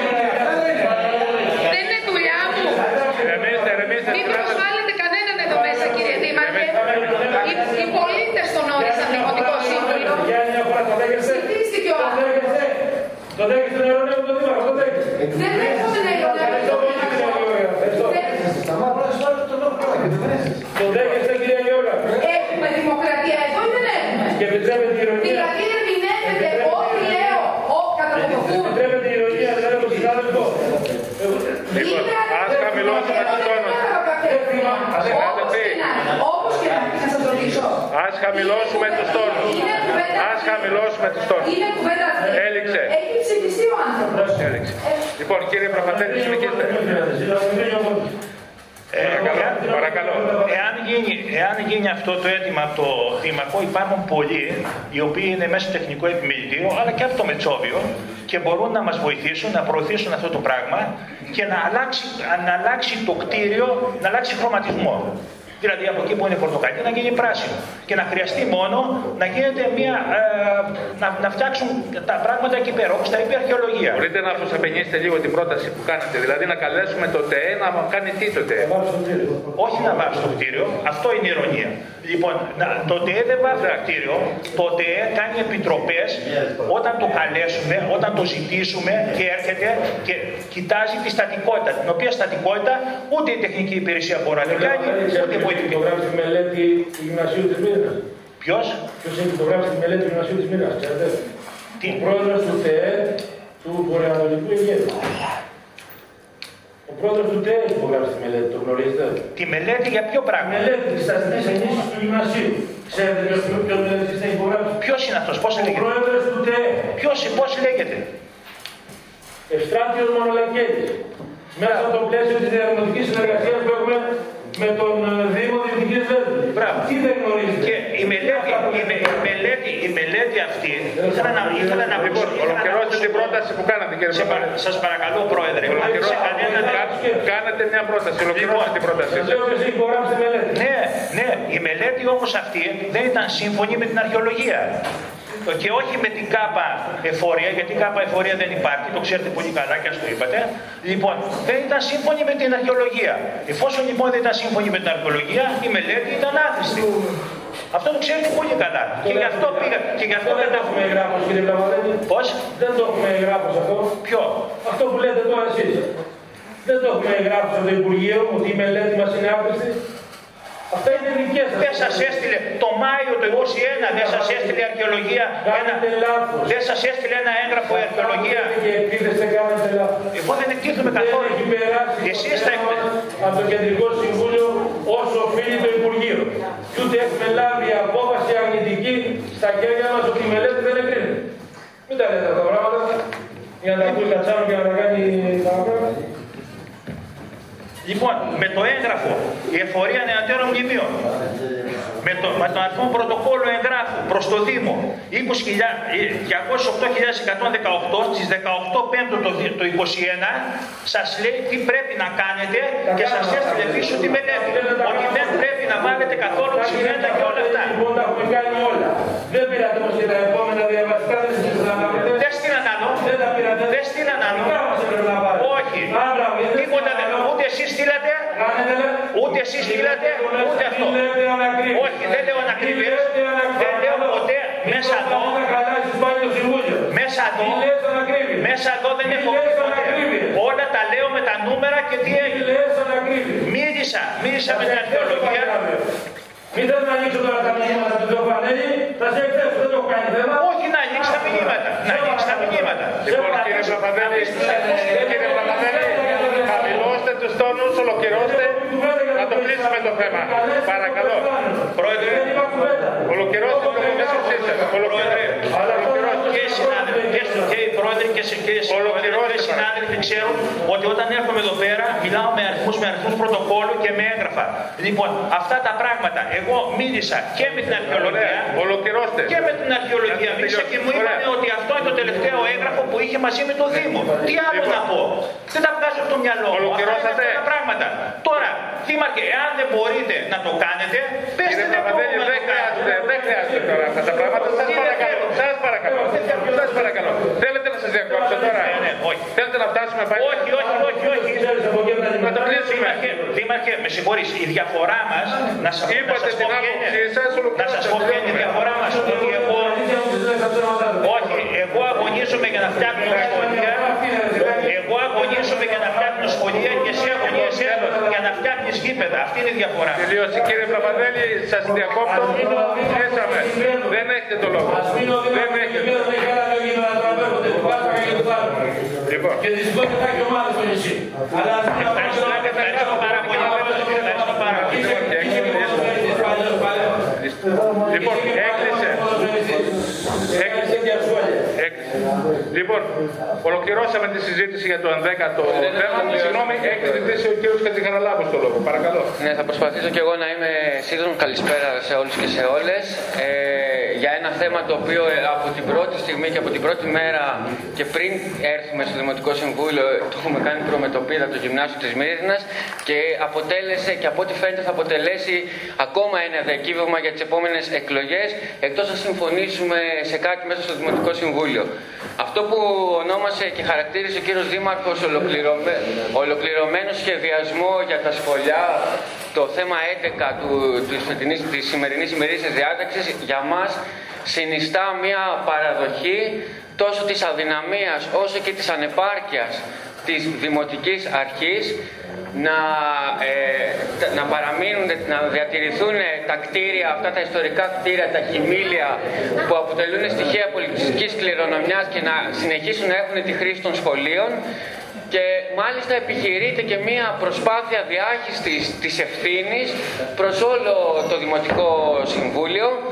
Ε, δεν βλέπουμε καθόλου τι γιατί μπορεί αυτές οι προτάσεις να ανταποκρίνονται στις ανάγκες της εκπαιδευτικής κοινότητας. Τώρα, αλλά δεν βλέπουμε κανένα σχεδιασμό για τα κτίρια τα οποία είναι διατηρητέα και αφορούν σχολεία τα οποία έχουν κλείσει στα χωριά, τα οποία δεν έχουν καμία χρήση.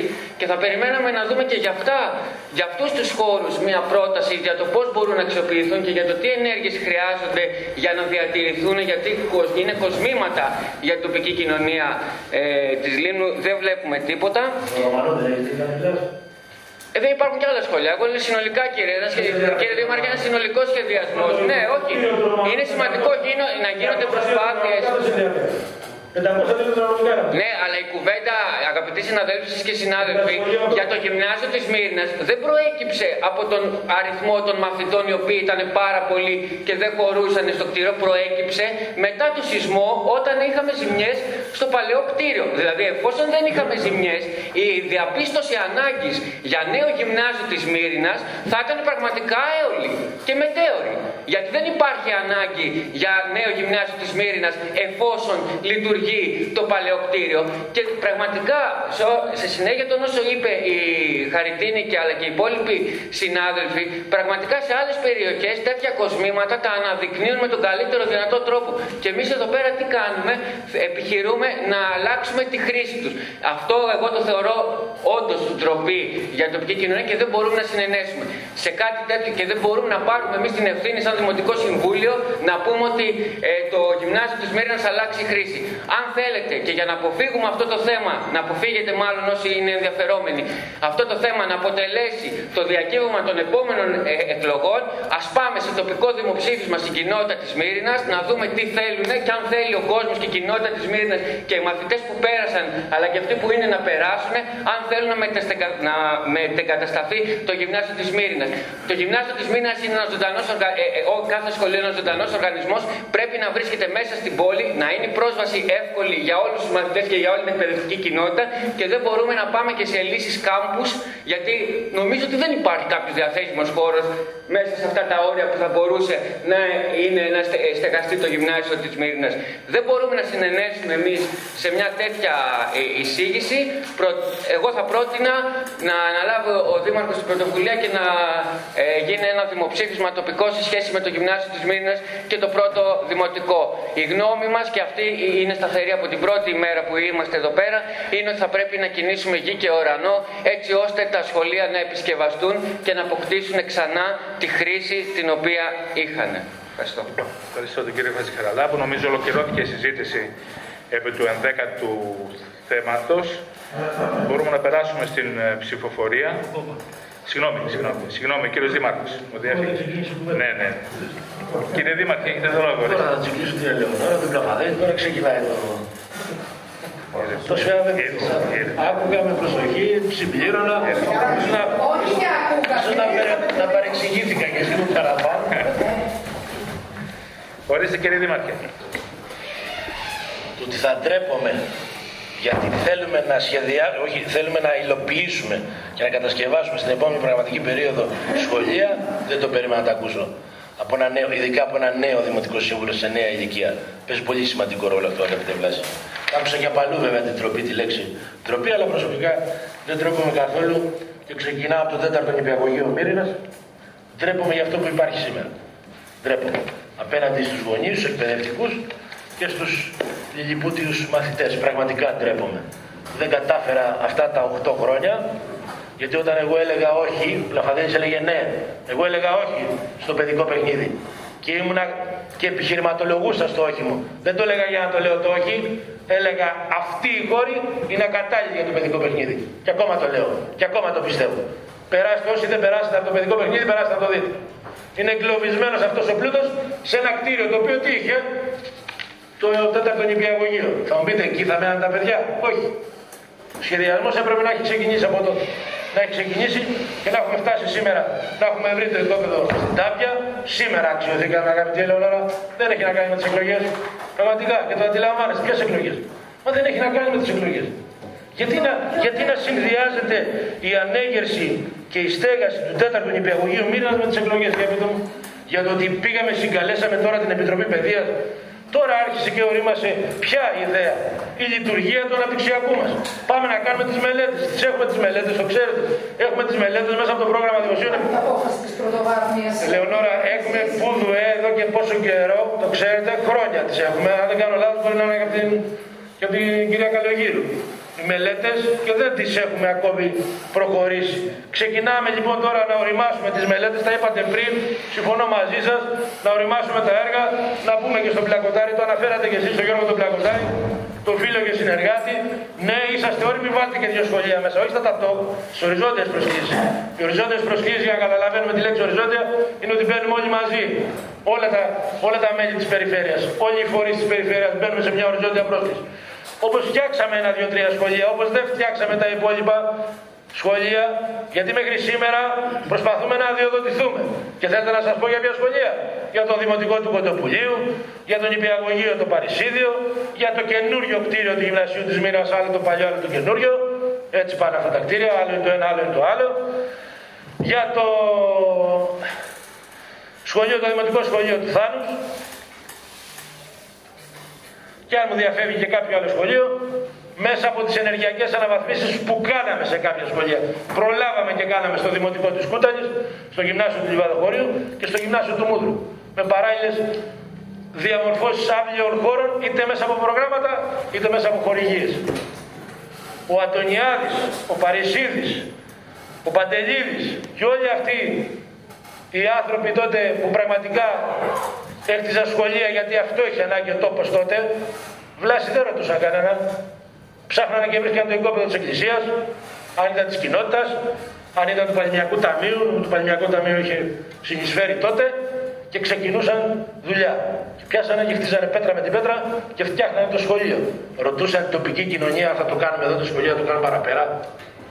Αν χρειάζεται η κοινωνία σχολείο ή δεν χρειάζεται; Όχι έβλεπαν την αναγκαιότητα τότε.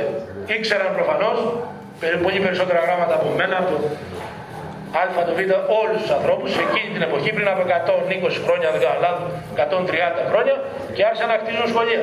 Ερχόμαστε λοιπόν τώρα και λέμε να φτιάξουμε το νηπιαγωγείο στην Τάπια. Το φτιάξουμε. Νομίζω καταλαβαίνω ότι εδώ μέσα δεν διαφωνεί κάποιος για το επιμέρους θέμα νούμερο 1. Και θα έρθουμε στο γυμνάσιο που θεωρώ ότι θα διαφωνήσουν οι περισσότεροι. Πρέπει να φτιάξουμε νηπιαγωγείο στο Μούδρο. Κάποιος είπε ότι δεν μπορούμε να είμαστε σε μισθωμένο χώρο, ο οποίος δεν ξέρω αν είναι κατάλληλος. Φυσικά και είναι κατάλληλος. Και έχει έγκριση καταλληλότητας. Δεν μπορείς να μισθώνεις κτίριο αν δεν έχεις έγκριση καταλληλότητας από το Υπουργείο Παιδείας.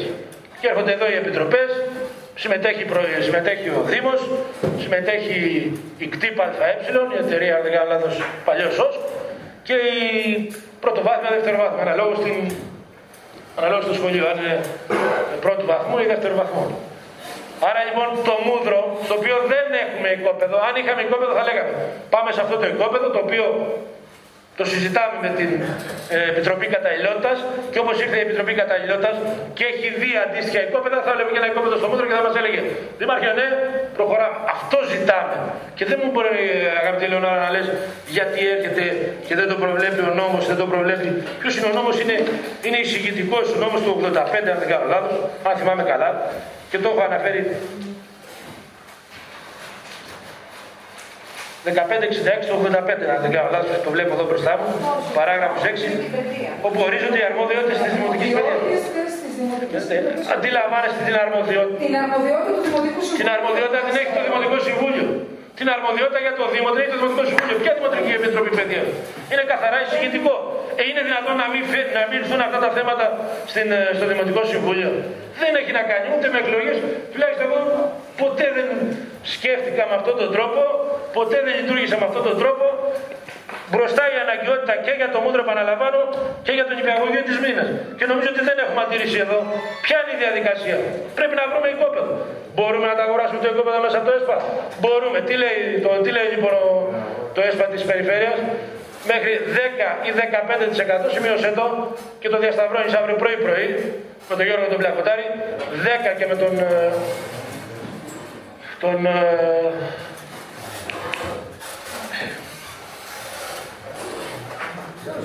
το Μουρφουζέλη, το στράτη το Μουρφουζέλη το διασταυρώνεις ότι μέχρι και 15, αν δεν κάνω λάθος, μέχρι και 15% της αξίας του προϋπολογισμού του νέου κτηρίου μπορεί να χρηματοδοτηθεί για την αγορά γης. Είναι ένας, ένα ποσοστό επί του προϋπολογισμού, γιατί αντιλαμβάνεστε οι προϋπολογισμοί δεν είναι φουσκωμένοι από εμάς, ούτε φουσκώνουμε εμείς θα φουσκώσουμε κανένα προϋπολογισμό. Ένα κτίριο σχολικό παίρνει, έχει προδιαγραφές και παίρνει κτηριολογικό ε, έχει κτηνολογικό πρόγραμμα και παίρνει και εγκρίσεις. Τι θέλουμε να φτιάξουμε, το δεκαθέσιο θα πει ο Μαρινάκης, εξαθέσιο θα πει η Ελεονόρα, τριανταθέσιο θα πει ο, ο Χριστόφιδέλης. Ε, δεν θα το πει κανένας, θα το πει η πρωτοβάθμια ή η δευτεροβάθμια. Τι σχολείο θέλει η Μύρινας, το δεκαθέσιο, το δεκαθέσιο. Βλέπετε πουθενά να μιλάει ότι καταργούμε το πρώτο δημοτικό, αν θα πρέπει να καταργηθεί το πρώτο δημοτικό. Δεν το λέει πουθενά ίδρυση νέου δημοτικού σχολείου στη Μύρινα και ανέργηση νέου κτηρίου για τη στέγαση αυτού. Δεν μπορεί να γίνει στον ίδιο χώρο. Ξεκινήσαμε το 2016 όμως ξεκίνησε και το σχολείο της Ατσικής, το οποίο είναι σε κακή κατάσταση. Σε κακή κατάσταση το σχολείο της Ατσικής. Από το 2016 πήραμε μελέτες πέρσι, αν θυμόσαστε καλά.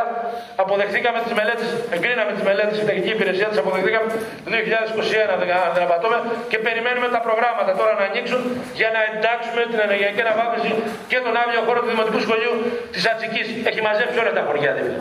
Το ίδιο κάνει και η Μύρινα. Ετοιμάστε, αν θέλετε και την άποψη, την ταπεινή μου άποψη, ετοιμάζεται και ο Κάσπαρ. Ετοιμάστε, οριακά είναι. Τα παιδιά, τα περισσότερα παιδιά του Κάσπαρ έρχονται στη Μύρινα. Ας με διαψεύσει κάποιος. Ας με διαψεύσει κάποιος. Όποιος το υποβάθμισε. Μαρινάκης το υποβάθμισε. Όχι. Όχι. Τι πράγμα. Η κυβέρνηση. Λοιπόν, υποβάθμισε η κυβέρνηση. Τι θέλει η κυβέρνηση να κάνει; Θα ακολουθήσουμε εμείς την κυβέρνηση δεν θα ακολουθήσουμε; Όχι. Όχι. Δηλαδή πρέπει να κρατήσουμε το σχολείο του Κάσπακα να είναι ένα διθέσιο σχολείο και τα παιδιά να είναι 12 παιδιά, 14 παιδιά εκεί. Να είναι αυτό που είναι τέλος πάντων. Ή θα πρέπει να έρθουμε τα παιδιά να διασφαλίσουμε και να εξασφαλίσουμε τον τρόπο με τον οποίο τα παιδιά πρέπει να έρθουν και να φύγουν από το σχολείο, να έρθουν σε ένα 14 σχολείο που θα έχει μουσική που είπε η Καριτίνη, που θα έχει γυμναστές, που θα έχει ε, εκδηλώσεις, πώς τις λένε, αίθουσα ε, εκδηλώσεων, θα έχει αύριο χώρο, θα έχει, θα έχει, θα έχει, θα έχει.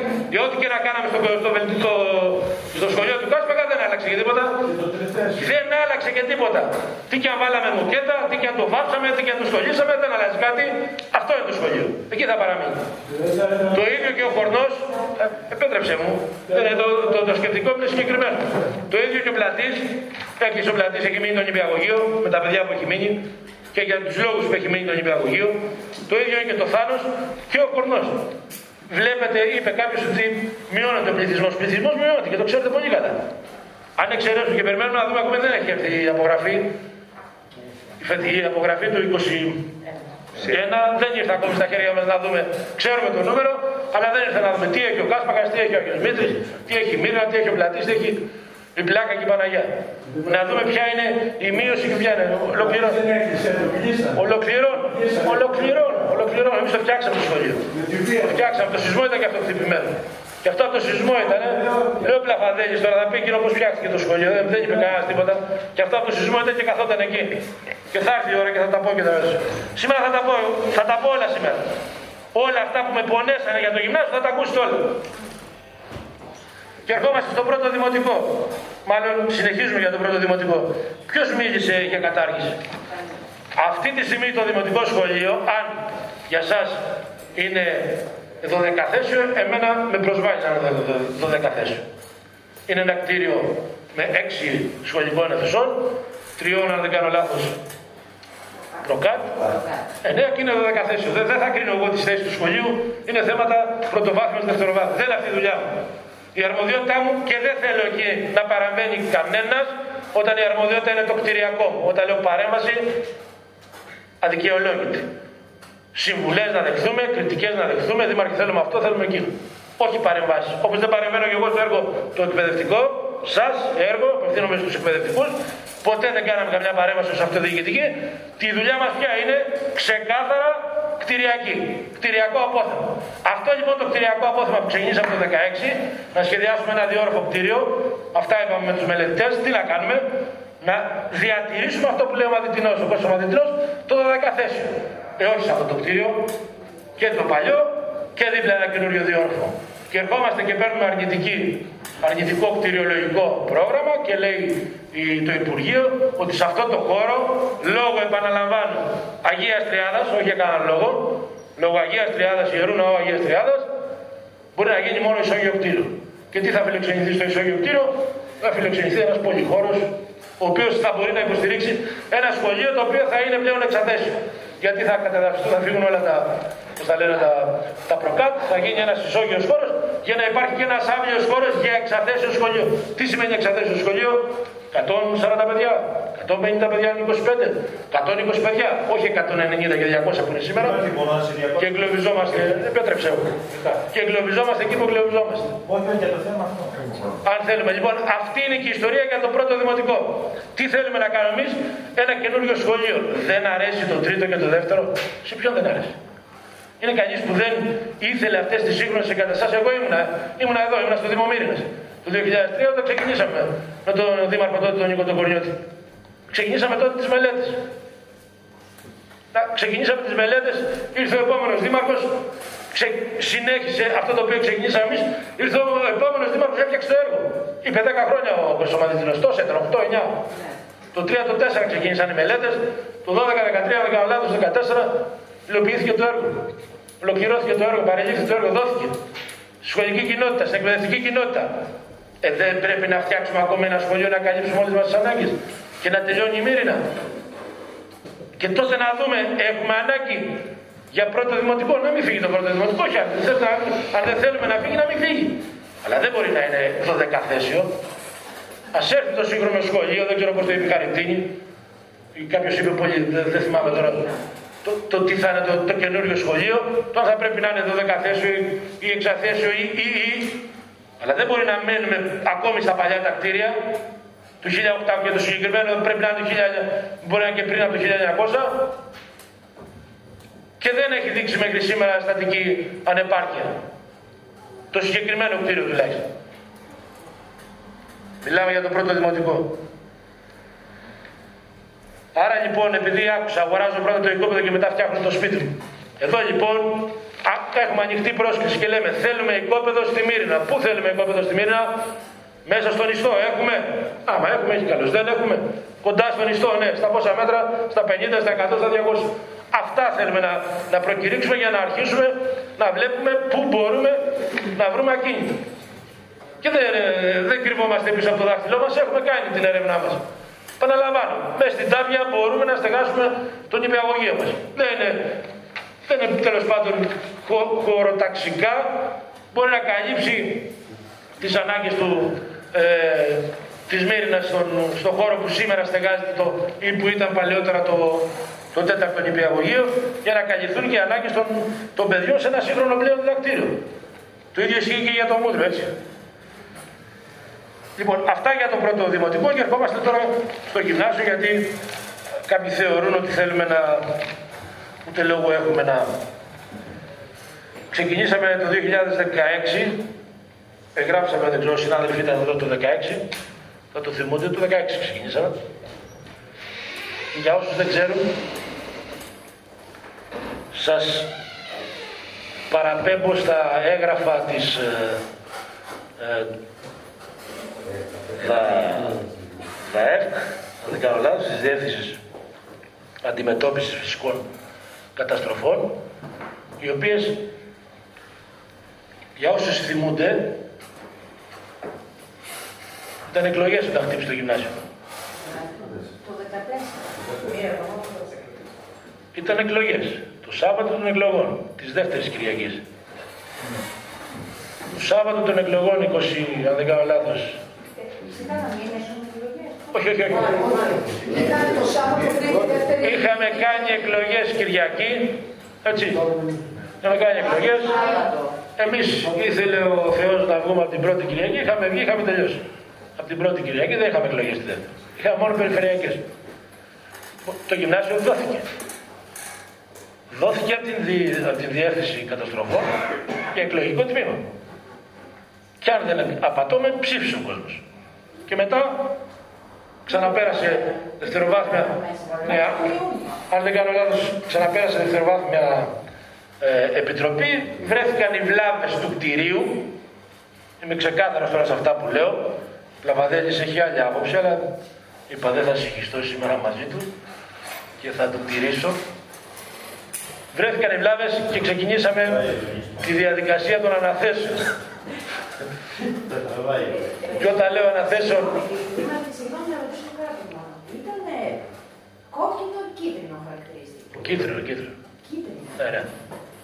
Κίτρινο. Και μάλιστα το ισόγειο δόθηκε και σε χρήση. Μπορούσε το ισόγειο να λειτουργήσει. Γιατί η βλάβη ήταν στον όροφο, στο πάνω το. Τα παιδιά μπήκαν μέχρι, μέχρι το και τον Ιούνιο. Στην πάνω την αίθουσα, δεν κάνω λάθος. Στο μικρό, στη μικρή την αίθουσα, εγώ τη βλάβη την ξέρω πολύ καλά. Έτσι. Πολύ καλά. Λοιπόν, εκείνο που εγώ, αν θέλει κάποιος να με κατηγορήσει, είναι ότι λειτουργήσα πρώτα ως τεχνικός και ύστερα ως δήμαρχος. Όταν είδα ένα κτίριο το οποίο δεν είχε τίποτα.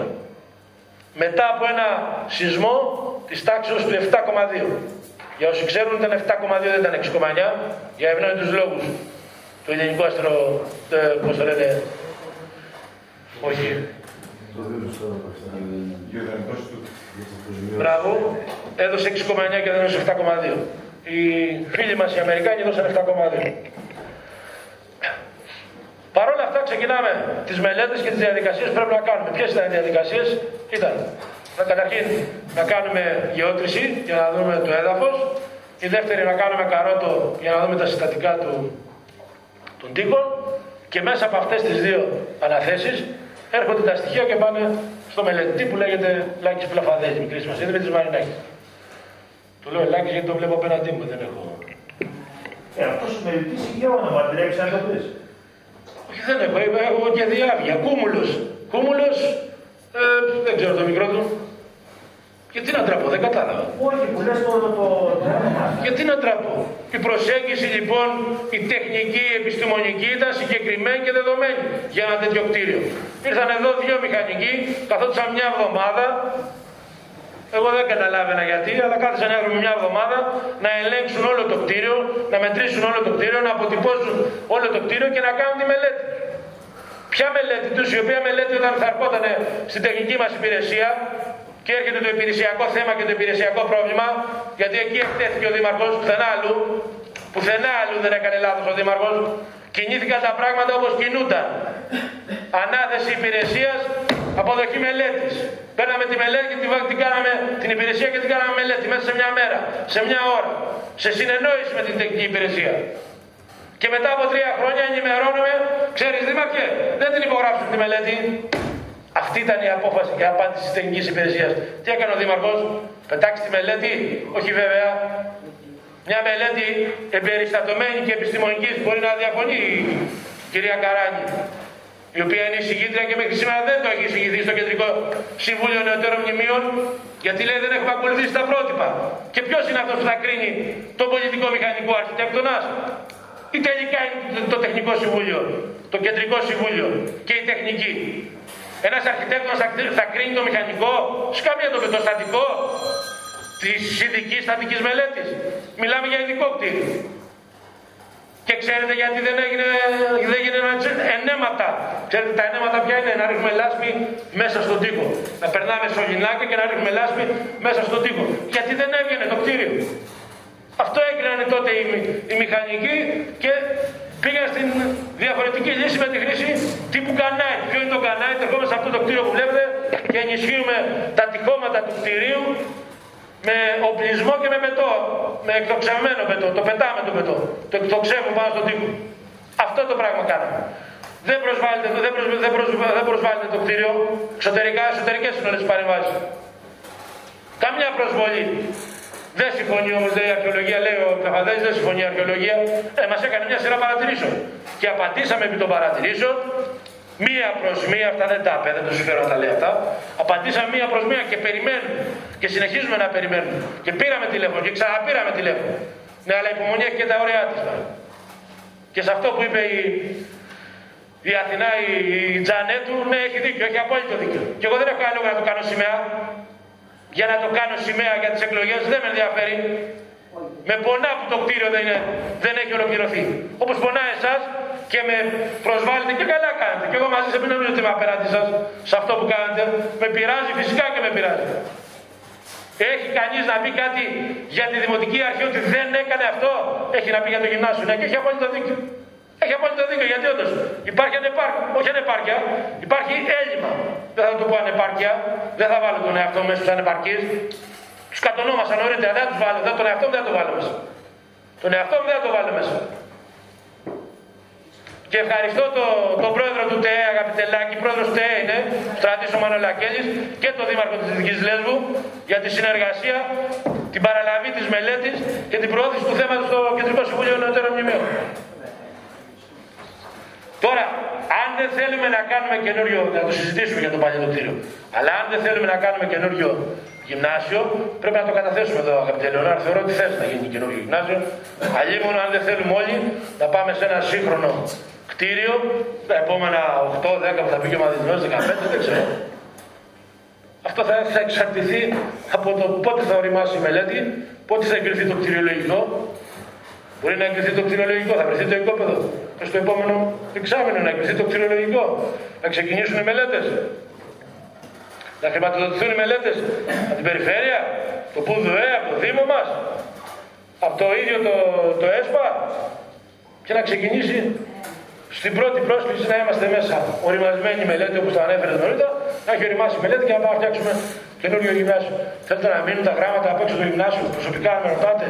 Όχι, εγώ δεν θα διαφωνήσω με το Βαγγέλιο το αν θα πρέπει να ένα κτίριο με 4,5-5 μέτρα ύψος στην κάθε αίθουσα, με τα ξύλινα τα πατώματα, με το μπες βγες, με απουσία ε, πυροπροστασίας, με, με μέτρα θα πει χαρτί, υπάρχουν κτίρια που λειτουργούν ναι, αν μου πείτε για ιδιωτικά κτίρια, μαζί σας είμαι κι εγώ. Αν είναι ιδιωτικά τα διδακτήρια τα οποία θα μου αναφέρετε, μαζί σας είμαι κι εγώ.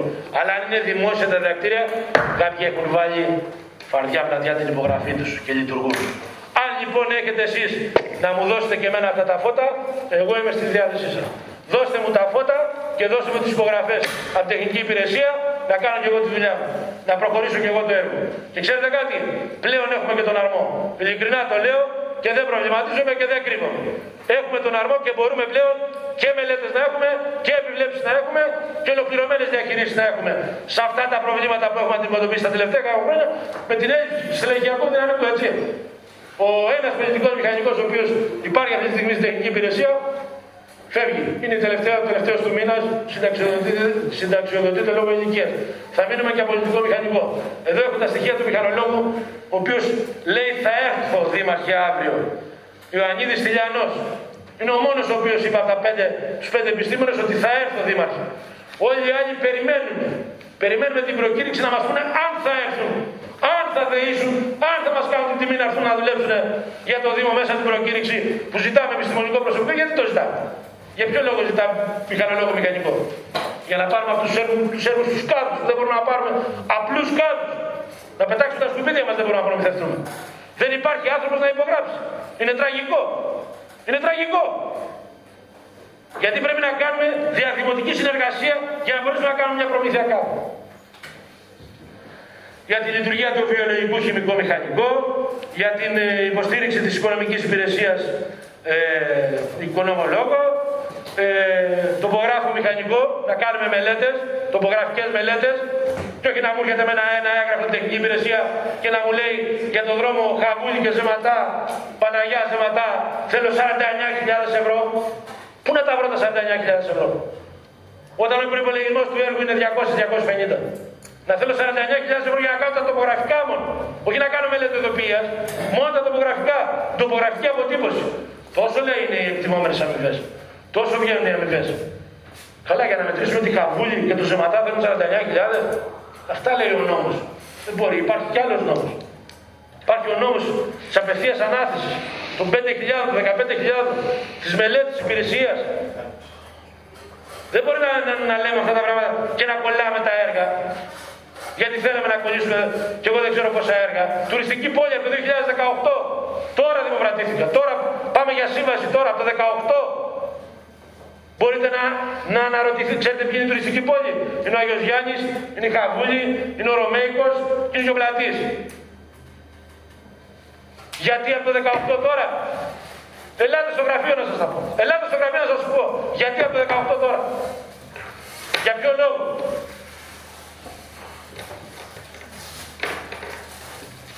Πρόεδρε, δεν έχω να πω κάτι. Ευχαριστώ. Μισό, μισό λεπτό κύριε Γραμματέα.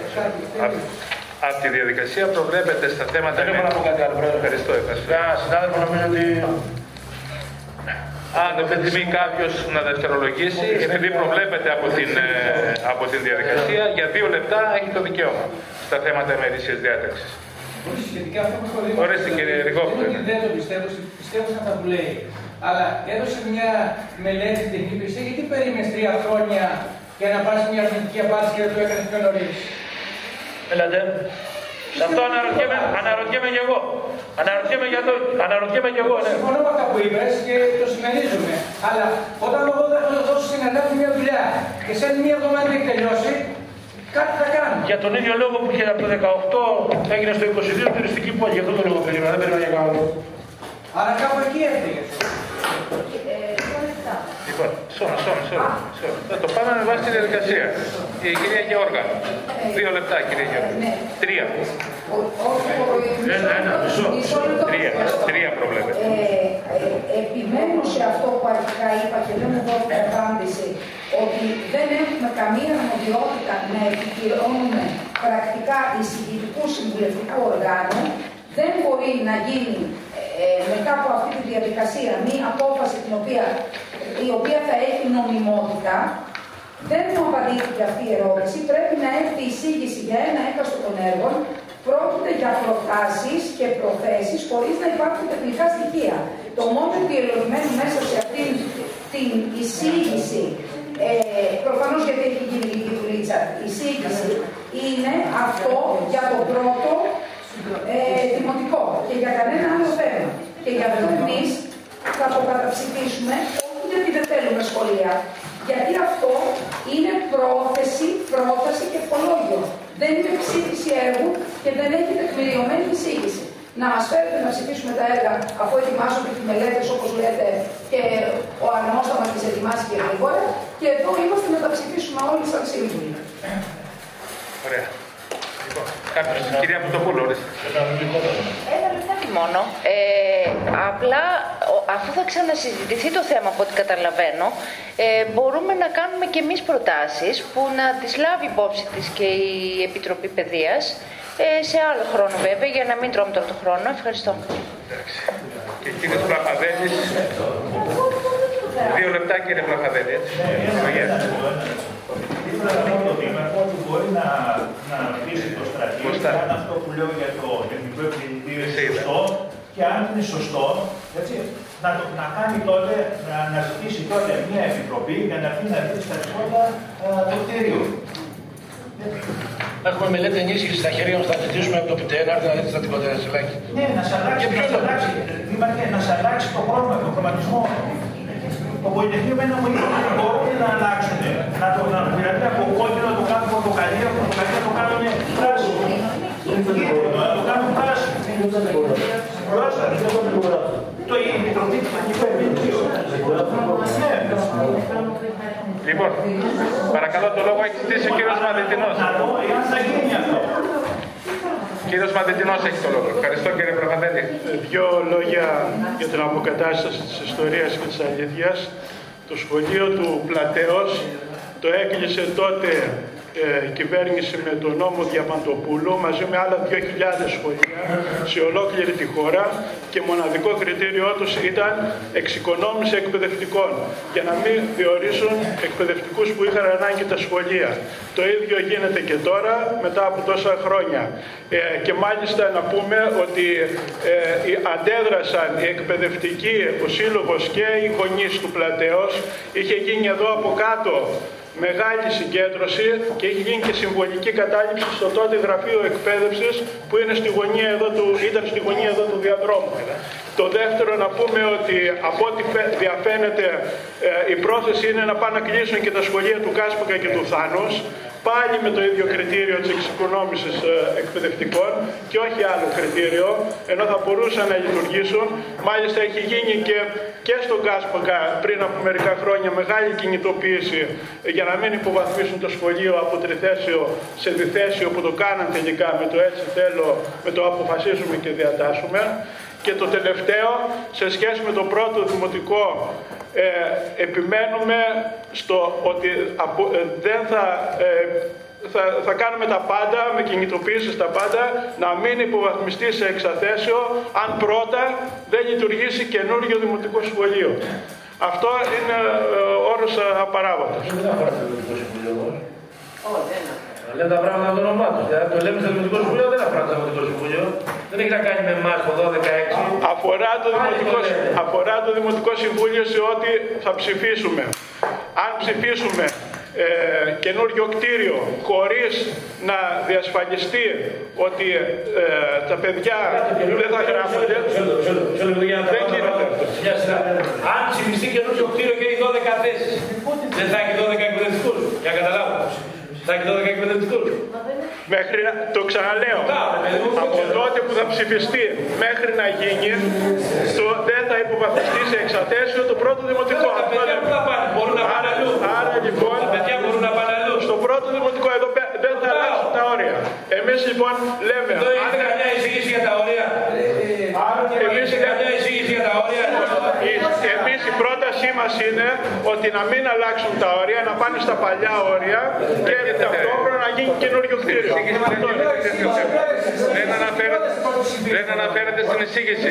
Ψηφίζουμε για την πρόταση. Δεν αναφέρεται στην εισήγηση. Δεν έχει καμία σχέση αυτά που λέμε τώρα. Επειδή λοιπόν η πρόταση δεν μας καλύπτει, γι' αυτό ψηφίζουμε.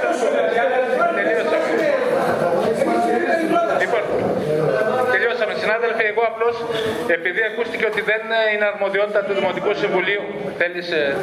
Συγγνώμη. Κυρία Διαμαντάρη, ορίστε. Εγώ έχω μια άλλη απορία και θέλω να μου την λύσει ο κ. Δημάρχος. Εγώ το πιστεύω απόλυτα σε όσα λέει. Αλλά δεν μπορώ να καταλάβω ποια σκοπιμότητα εξυπηρετεί η τεχνική υπηρεσία και δεν είναι το θέμα. Θα πρότεινα λοιπόν να καλέσουμε εδώ την προϊσταμένη τη τεχνικής υπηρεσίας να μας πει και τη δική της πλευρά. Γιατί εγώ δεν είμαι τεχνικός να καταλαβαίνω τι λένε και θέλω μια συνολική εικόνα. Πρέπει να έρθει εδώ η προϊσταμένη να μας εξηγήσει, γιατί εσείς τη αποφύγετε μια σκοπιμότητα της υπηρεσίας ότι ε, για δικούς τη λόγους δεν προχωράει δεν. Αυτό είναι βαριά μου η Καμία σκοπιμότητα. Και το γυμνάσιο είναι ξεκάθαρο. Εγώ όταν έλεγα για χάσμα ήμουν κακός. Ήμουν ξεκάθαρο. Εγώ εξαρτάται από τα λόγια. Όταν έλεγα για χάσμα μεταξύ τη Όταν η μελέτη, συγκεκριμένη, συγκεκριμένη μελέτη δεν νοοτροπία υπάρχει και στα χαρτιά και στις... έκανε 1,5 χρόνο για να έρθει στο γραφείο Δημάρχου για να ξεκινήσει τη διαδικασία τη δημοκράτηση. Τι να πούμε από εκεί πέρα για το γυμνάσιο. Δεν υπήρχε ποτέ. Ποτέ περίπτωση να, να αναλάβουν τέτοια πρωτοβουλία και να υπογράφουν να παραλάβουν την υπηρεσία και να την κάνουν μελέτη. Για όσο καταλαβαίνω.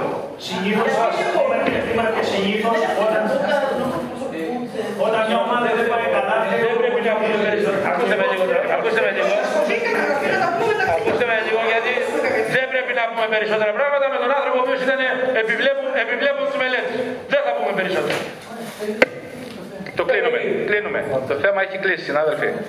Λοιπόν, εγώ απλώς είμαι υποχρεωμένος, επειδή ακούστηκε στο Δημοτικό Συμβούλιο ότι δεν είχαμε την αρμοδιότητα να συζητήσουμε την εισήγηση της Δημοτικής Επιτροπής, απλά παραθέτω στο νομοθετικό πλαίσιο που αναφέρεται στην εισήγηση και συγχωρέστε με αν κάνω λάθος, και αναφέρει ότι στην παράγραφο 3 του άρθρου 5 του νόμου 1566 του 85 ορίζεται ότι η Δημοτική Επιτροπή Παιδείας εισηγείται στο Δημοτικό Συμβούλιο θέματα σχετικά με την καλύτερη οργάνωση και λειτουργία των σχολείων της πρωτοβάθμιας και δευτεροβάθμιας εκπαίδευσης, την ίδρυση, κατάργηση και συγχώνευση σχολείων και παρακολουθεί την, ανέργηση, την ανέγερση των σχολικών κτηρίων, την επισκευή και τη συντήρησή τους καθώς και το έργο των σχολικών επιτροπών, όπως αναφέρεται στην εισήγηση στο νομοθετικό πλαίσιο που έχει αναφέρει. Εισηγείται. Λοιπόν. Επειδή η σχολική επιτροπή δεν ήταν πρακτικά η σχολική επιτροπή μπορεί να φέρει πρακτικά στο Δημοτικό Συμβουλίο.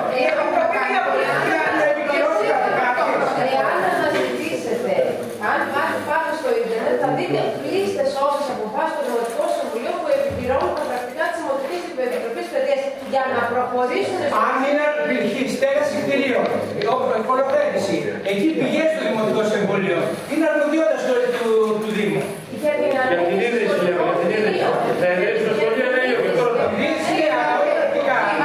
Εάν ήταν τόσο απλό, γιατί τόσα χρόνια δεν κάνουμε μια επιτροπή παιδεία να τα ψηφίσουμε. Αν ήταν τόσο απλό. Σύμφωνα με τον νόμο είναι αυτό. Έπρεπε να έχουμε από την πρώτη μέρα. Λοιπόν, το θέμα το οποίο καλούμαστε να ψηφίσουμε είναι η έγκριση ή μη του συγκεκριμένου πρακτικού της Δημοτικής Επιτροπής. Λοιπόν, πάμε για ονομαστική ψηφοφορία και ο καθένα. Λοιπόν, Σακαρίκος Γεώργιος. Ναι. Ποντίκας Ιωάννης. Ναι. Δημάρης Γεώργιος. Συγγνώμη, απόν. Σαρή Στέφανος. Ναι. Μπούπουρας Χαράλαμπος. Ναι. Μαρινάκης Νικόλαος. Ναι. Μοσχάκης Νικόλαος. Ναι. Γαροφαλίδης Εμμανουήλ. Ναι. Χριστοφιδέλης Ευάγγελος Φώτιος. Ναι. Ψάρας Χρυσόστομος. Ναι. Μουστάκας Παναγιώτης. Ναι. Κρυθαρέλης Βασίλειος. Όχι με τις παρατηρήσεις, κυρίας Λατούρ, ε, Καφαλτής Αλέξανδρος. Γεώργα Λεωνόρα. Όχι. Διαματάρη Ιωάννα Ελπίδα. Αρκοντίδης Βασίλειος.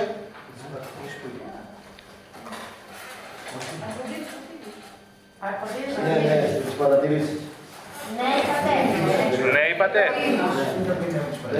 Ριγόπουλος Νικόλαος. Γερμαδούρος Ευάγγελος. Με τις παρατηρήσεις που ανέφερα. Τι, ναι ή όχι; Ναι. Ναι, με τις παρατηρήσεις που ανέφερα. Πλαπαδέλης Ευάγγελος. Γερμαδούρου Τζανέτο Αθηνά. Ναι, με τις παρατηρήσεις που έκανα. Χατζηχαραλάπους Βλάσιος. Φωτοπούλου Παϊτάκη Χαριτίνη. Μαδιτινός Κωνσταντίνος. Λευκό. Και ο κύριος ε, Βαθινόπουλος Αλέξανδρος. Λευκό. Ανέβη και έξω, ε. Ανέβη και έξω. Θέλετε τι λέτε. Τρία. Άντε.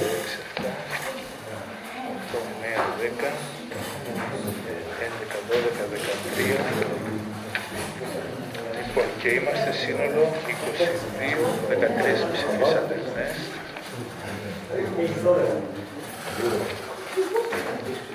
Ένα, δύο, τρία, τέσσερα, πέντε, έξι, επτά, οκτώ, εννέα, δέκα, έντεκα, δώδεκα, δεκατρία. Λοιπόν, σε σύνολο 22 παρευρισκομένων συναδέλφων, 13 ναι, συνεπώς κατά πλειοψηφία και 10 και 9 αρνητικά. Συνεπώς κατά πλειοψηφία το 11ο θέμα, η έγκριση δηλαδή η μη του υπαριθμών ένα πρακτικού της Δημοτικής Επιτροπής Παιδείας του Δήμου Λίμου. Ολοκληρώσαμε τον... Το όχι δύο λεπτά, πρόεδρε. Δεκατρία ναι, οκτώ όχι δύο λεπτά. Και δύο λεπτά, ναι. Λοιπόν, να ενημερώσω ότι αποχώρησε ο κύριος Μαρινάκης από τη συνεδρίαση ε, και να περάσουμε στο 12ο και τελευταίο θέμα της σημερινής διάταξης εξέταση αιτήματος για τη μετατροπή της νομικής προσωπικότητας του μισθωτή δημοτικού ακινήτου στην κοινότητα Κοντιά. Έχετε την εισήγηση, συνάδελφοι. Ε, ο μισθωτής, ο οποίος ήδη είναι εγκατεστημένος από το 2012 δυνάμει του 6279 συμβολιογραφικού μισθωτηρίου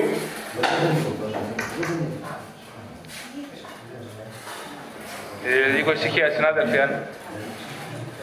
Λοιπόν, ε, εκμισθώθηκε το ανωτέρω ακίνητο, ε, συγκεκριμένα πρόκειται για ε, δημοτική έκταση συνολικού εμβαδού 8 περίπου στρεβάτων στην θέση Κούκος της κλιματικής περιφέρειας της, κοινότητα, της κοινότητας Κοντιά. Στο συγκεκριμένο οριοθετημένο τμήμα του ανωτέρου ακινήτου, έκταση περίπου 2.757,31 τετραγωνικά, βρίσκονται και 5 ανεμόμυλοι επιφάνειας εκάστου 23,75 τετραγωνικά, οι οποίοι αποτελούν ιστορικό διατηρηταίο μνημείο δυνάμει της σχετικής απόφασης του Υπουργείου Πολιτισμού. Με την αριθμόν 6.128 στις 17 Πέμπτου 22, 17 Πέμπτου 22 αίτησή του, ο μισθωτής κατέθεσε καταστατικό ετερόρυθμης εταιρείας ετούμενος στη μετατροπή της νομικής προσωπικότητας από ατομική επιχείρηση σε, εταιρεία, σε, εταιρεία, σε ετερόρυθμη εταιρεία. Σύμφωνα με την εισήγηση λοιπόν ότι να αναφέρουμε ότι πριν από την εξέταση του ανωτέρου αιτήματος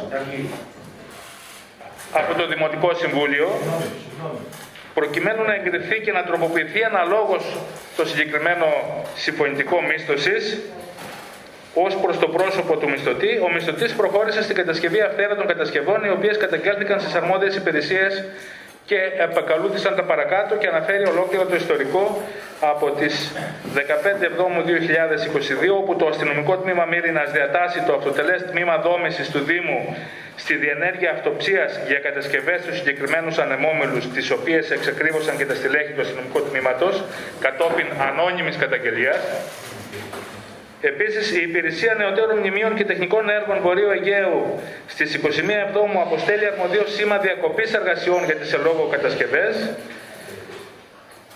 Στη συνέχεια, το αυτοτελέ τμήμα δόμησης του Δήμου διενέργησε αυτοψία στο συγκρότημα των πέντε ανεμόμυλων, διαπιστώνοντας αυθαίρετες επίσης κατασκευές, οι οποίες εκτελέστηκαν χωρίς την απαιτούμενη οικοδομική άδεια.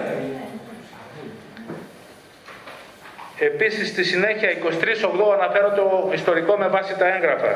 23.8-22 έγγραφο της Υπηρεσίας Νεωτέρων Μνημείων και Τεχνικών Έργων Βορείου Αιγαίου προς τον μισθωτή Θεόδωρος Αρικλή και κοινοποίησης στο Υπουργείο Πολιτισμού, στην εισαγγελία από το δικό Μητελίνη, στο Ειρηνοδικείο, το αστυνομικό τμήμα κτλ. Και λαμβάνοντας υπόψη το ισχύον νομοθετικό πλαίσιο και με την επιφύλαξη παντός νομίμου δικαιώματός της, η ανωτέρω υπηρεσία αιτείται από τον μισθωτή την άμεση απομάκρυνση όλων των αυθαίρετων κατασκευών εντός εύλογου διαστήματος ενός μηνών, το οποίο έλεγε στις 24 Σεπτεμβρίου του 2022.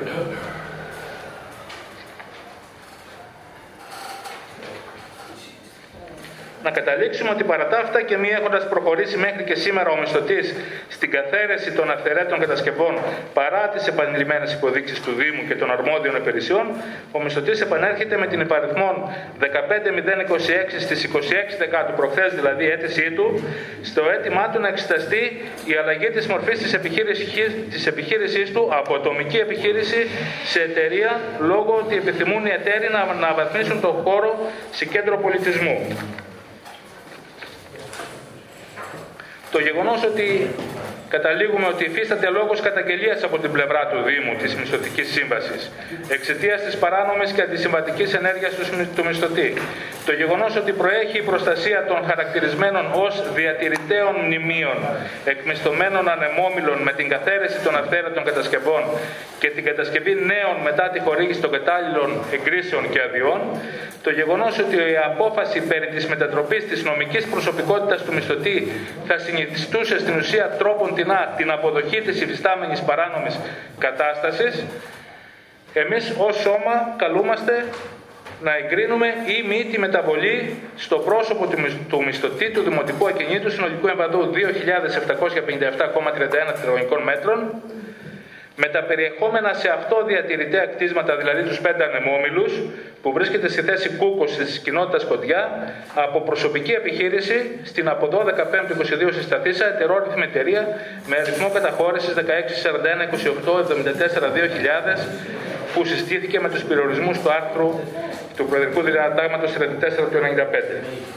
Να εξοδοτήσουμε το Δήμαρχο για την τροποποίηση εφόσον αποφασιστεί ή όχι, και τα έξοδα της τροποποίησης να βαρύνουν τον ετούντα την μεταβολή μισθωτή. Διάβασε με όσο περισσότερη λεπτομέρεια μπορούσα την... Το 13-14 Την απόφασή σας. Ναι, πρέπει να το αναφέρουμε βέβαια. Ποιο λες, ποιο λες Τάσο;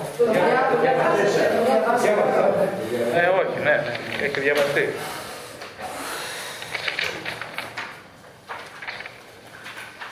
Λοιπόν, ε, αυτά ως προς την εισήγηση. Κύριε Δήμαρχε. Δηλαδή να πούμε ότι είναι εδώ και ο Θοδωράς και ο, και ο Σύρμας, αν δεν κάνω λάθος.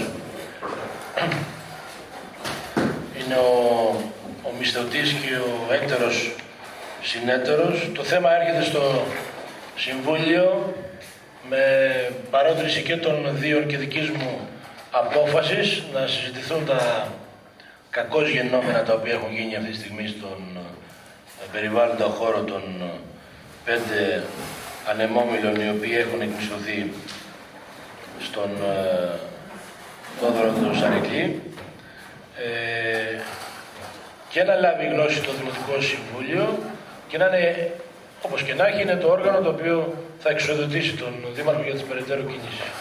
Έχω αναφέρει και στους ε, δύο μισθωτές ε, ότι τα έργα τα οποία δεν είναι μόνο η αρχαιολογία η οποία έχει εκδώσει τις αντίστοιχες επιστολές μετά από τις καταγγελίες και εμείς από την πλευρά μας ως έχουν, ε, έχοντες ένομο συμφέρον ε, αποστήλαμε επιστολές και ζητήσαμε την άμεση απομάκρυση όλων των αυθαίρετων κατασκευών για να επανέλθει το συγκρότημα στην προτέρα του κατάσταση και ε, μορφολογική κατάσταση. Ε, εγώ δεν έχω να πω περισσότερα, τα έχω συζητήσει με τους, ε, και με τους δύο κατηδίαν. Ε, ήθελα να έρθω στο Συμβούλιο να εκθέσουν τις θέσεις τους και τις απόψεις τους παρουσία όλων και από εκεί και πέρα θα σεβαστούμε το ότι βρίσκονται τρεις ώρες εδώ. Πρόεδρε θα μιλήσω όταν θα έρθει η ώρα σου. Εσείς ερετός, πρώτα μιλάνε οι πολίτες και ύστερα οι αιρετοί. Ποια είναι η εισήγησή σας να μας πείτε; Εντάξει, εντάξει. Ποια είναι η εισήγησή σας να μας πείτε; Η εισήγησή μας... Η εισήγησή μας, κυρία... Λοιπόν, να δώσουμε το δήμαρχο να ολοκληρώσει. Μην πεταγείστε. Μην πεταγείστε. Να δώσουμε το λόγο στους... ε, Όταν λέτε εισήγηση, τι εννοείται, κυρία Γιώργα. Την τροποποίηση ή την μη τροποποίηση. Τι προτείνετε εσείς. Ε, Θέλω να ακούσετε πρώτα τους και μετά να το, να, να το συναποβαζήσουμε. Αν δεν τους ακούσετε τους ανθρώπους, δεν θέλω. Η εισήγηση δική μου είναι ξεκάθαρη και είναι αποτυπωμένη μες στα έγγραφα. Μην μου λέτε τώρα ότι δεν, δεν καταλαβαίνετε τώρα ποια είναι η εισήγησή μου. Έχετε καταλάβει. Το ξέρετε. Μα δεν έχω κανένα λόγο να μην δεν το πω. Αλλά θέλω να ακούσετε τους ανθρώπους. Γι' αυτό ήρθαν εδώ, για κανένα λόγο. Εγώ τα ξέρω. Και τα έχω και εγγράφου, έχω στείλει και τους έχω πει. Να απομακρύνουν τις κατασκευές. Ρώτησα ποια είναι η εισήγησή σας για την τροποποίηση ή για την μη τροποποίηση. Δεν είπα να μην ακούσουμε τους ανθρώπους και εγώ θέλω να τους ακούσω. Λοιπόν, η λοιπόν, κυρία Γεώργια, επειδή είστε πολύ απαιτητικοί, μια και δεν την καταλάβατε την εισήγηση. Η εισήγησή μας ποια είναι να εγκρίνει η μη τη μεταβολή, τη μεταβολή του ακινήτου. Βάσει νόμου, λοιπόν, ο κύριος Αρεκλής δύναται να μεταβάλει την μισθωτική σχέση μεταξύ μας, με τη μισθωτική σχέση. Λοιπόν, δεν δεν εισηγούμαστε αυτό γιατί υπάρχουν αυθαίρετες κατασκευές.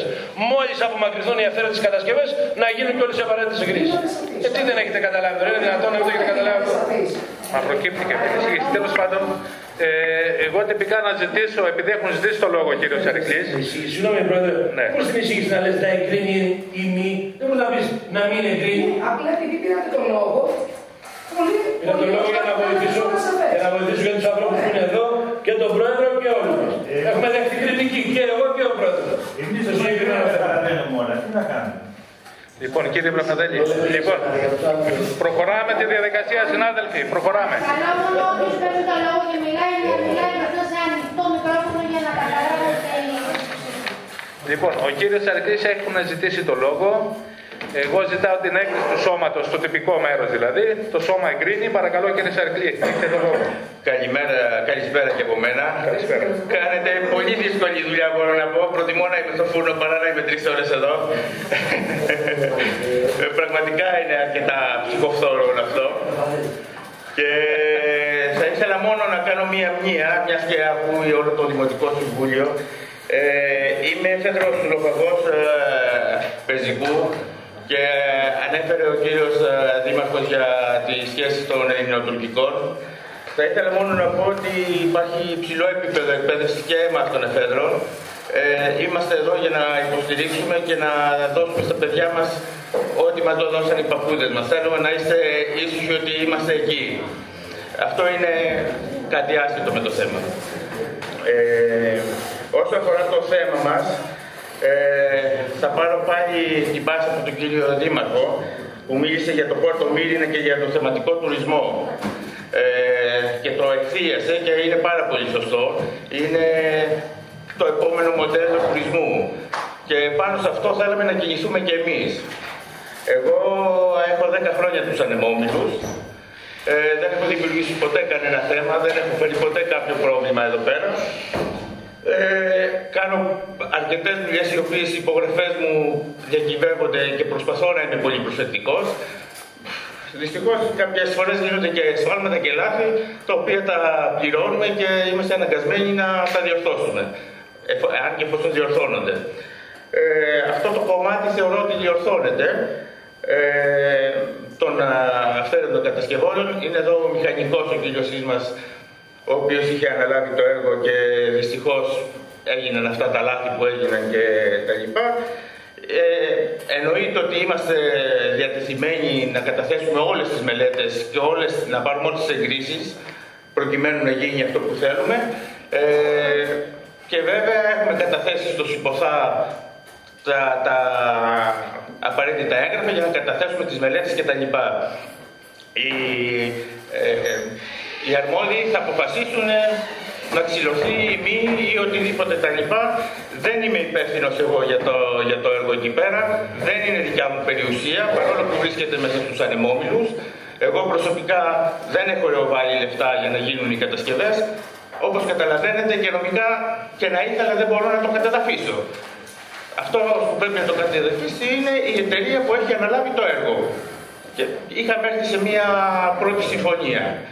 Ε, είχαμε πάει στο, στο Δήμο πριν ξεκινήσει όλο αυτό το θέμα ε, και είχα ζητήσει εγώ προσωπικά από ατομική επιχείρηση να γίνει μια ετερόρυθμη προκειμένου να βρω επενδυτές και να κάνουν αυτό το θεματικό τουρισμό.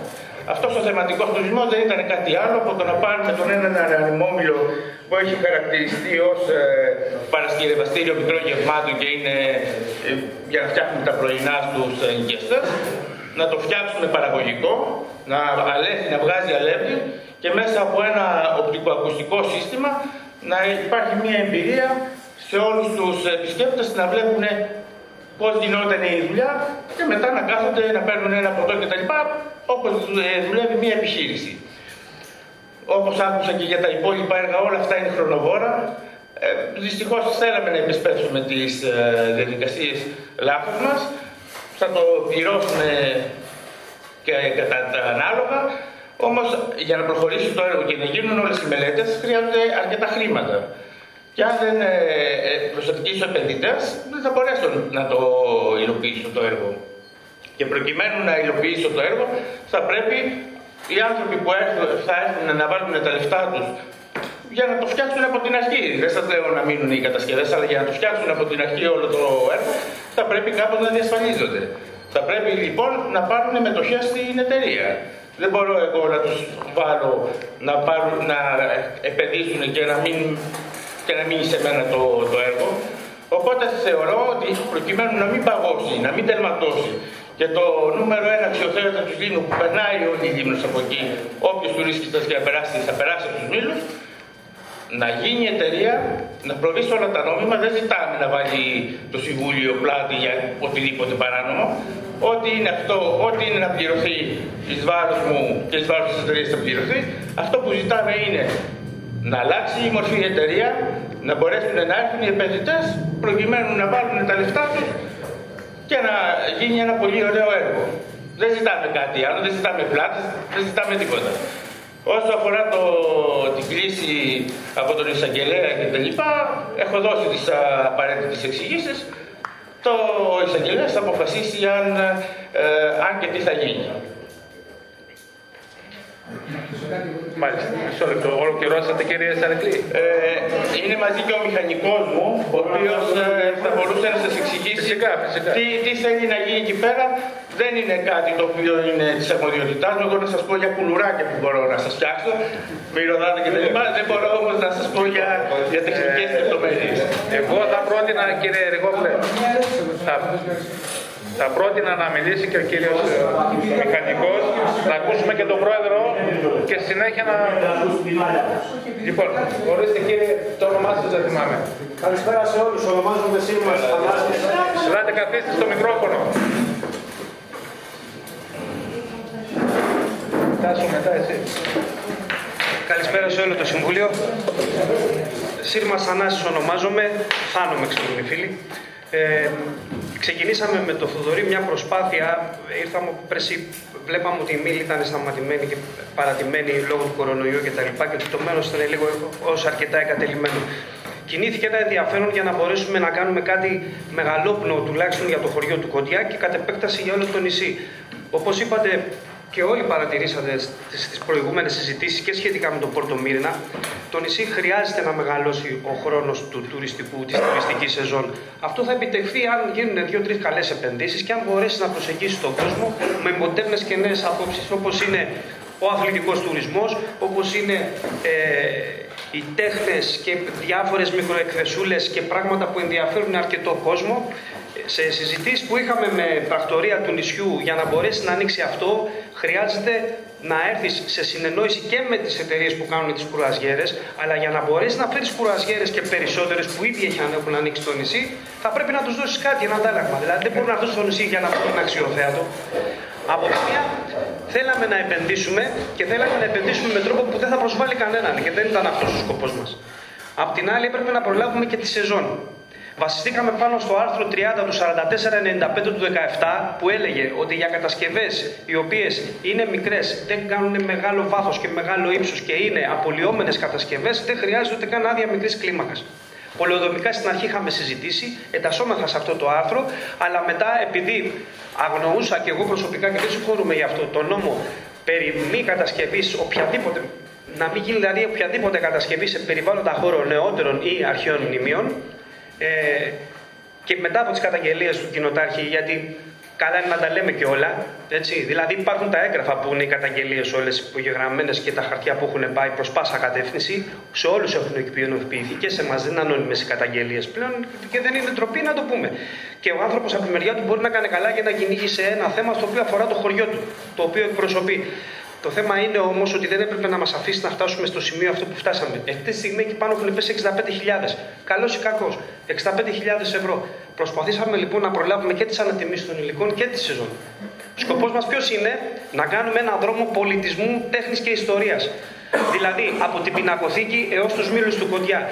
Να έρχονται οι επισκέπτες, να έρχονται τα πούλμαν, να τους αφαίρουν στο Κοντιά, να τους αφήνουν εκεί για δύο ώρες, να γίνεται ξενάγηση με οπτικοακουστικά συστήματα, να μιλάνε με ε, projecting maps, δηλαδή για όσοι το ξέρουν ότι είχε γίνει και στη Βουλή ε, κατά τους εορτασμούς της επαιτίου του 21, να γίνονται προβολές επάνω στους μήλους για ιστορικά γεγονότα που τυχόν να πήρανε μέρος ε, οι μήλοι, το πόσο σπουδαίο ρόλο παίξανε μπορεί και στο δεύτερο παγκόσμιο πόλεμο γιατί δεν πείνασε το χωριό όπως οι χερσαίε περιοχές της Ελλάδας, γιατί υπήρχαν παραγωγή από μήλους. Η μήλη ήταν και η προπομπή των αιωλικών μετά ε, εγκαταστάσεων για παροχές ενέργειας. Όλα αυτά λοιπόν να περνάνε μέσα στον τουρίστα, είτε Έλληνα είτε αλλοδαπό, με συστήματα οπτικοακουστικά. Και ο ένας ο μήλος που ήταν καφενείο, παρασκευαστήριο, αναψυκτήριο, πέστε το πώ θέλετε, να βγει το καφενείο έξω, να μπορεί ο άλλος να κάτσει να πάρει το πρωινό του είτε και το φαγητό του. Και ο ένας ο μήλος αυτός να γίνει κατεξοχή παραγωγικός. Είχαμε βρει και τους ανθρώπους που το φτιάχνουν, είχαμε, ε, ήμασταν έτοιμοι να χρηματοδοτήσουμε και το project αυτό, μέχρι που μας βρήκε η καταγγελία και μας έστειλε νεωτέρων μνημείων ε, το χαρτί να σταματήσουν οι εργασίες.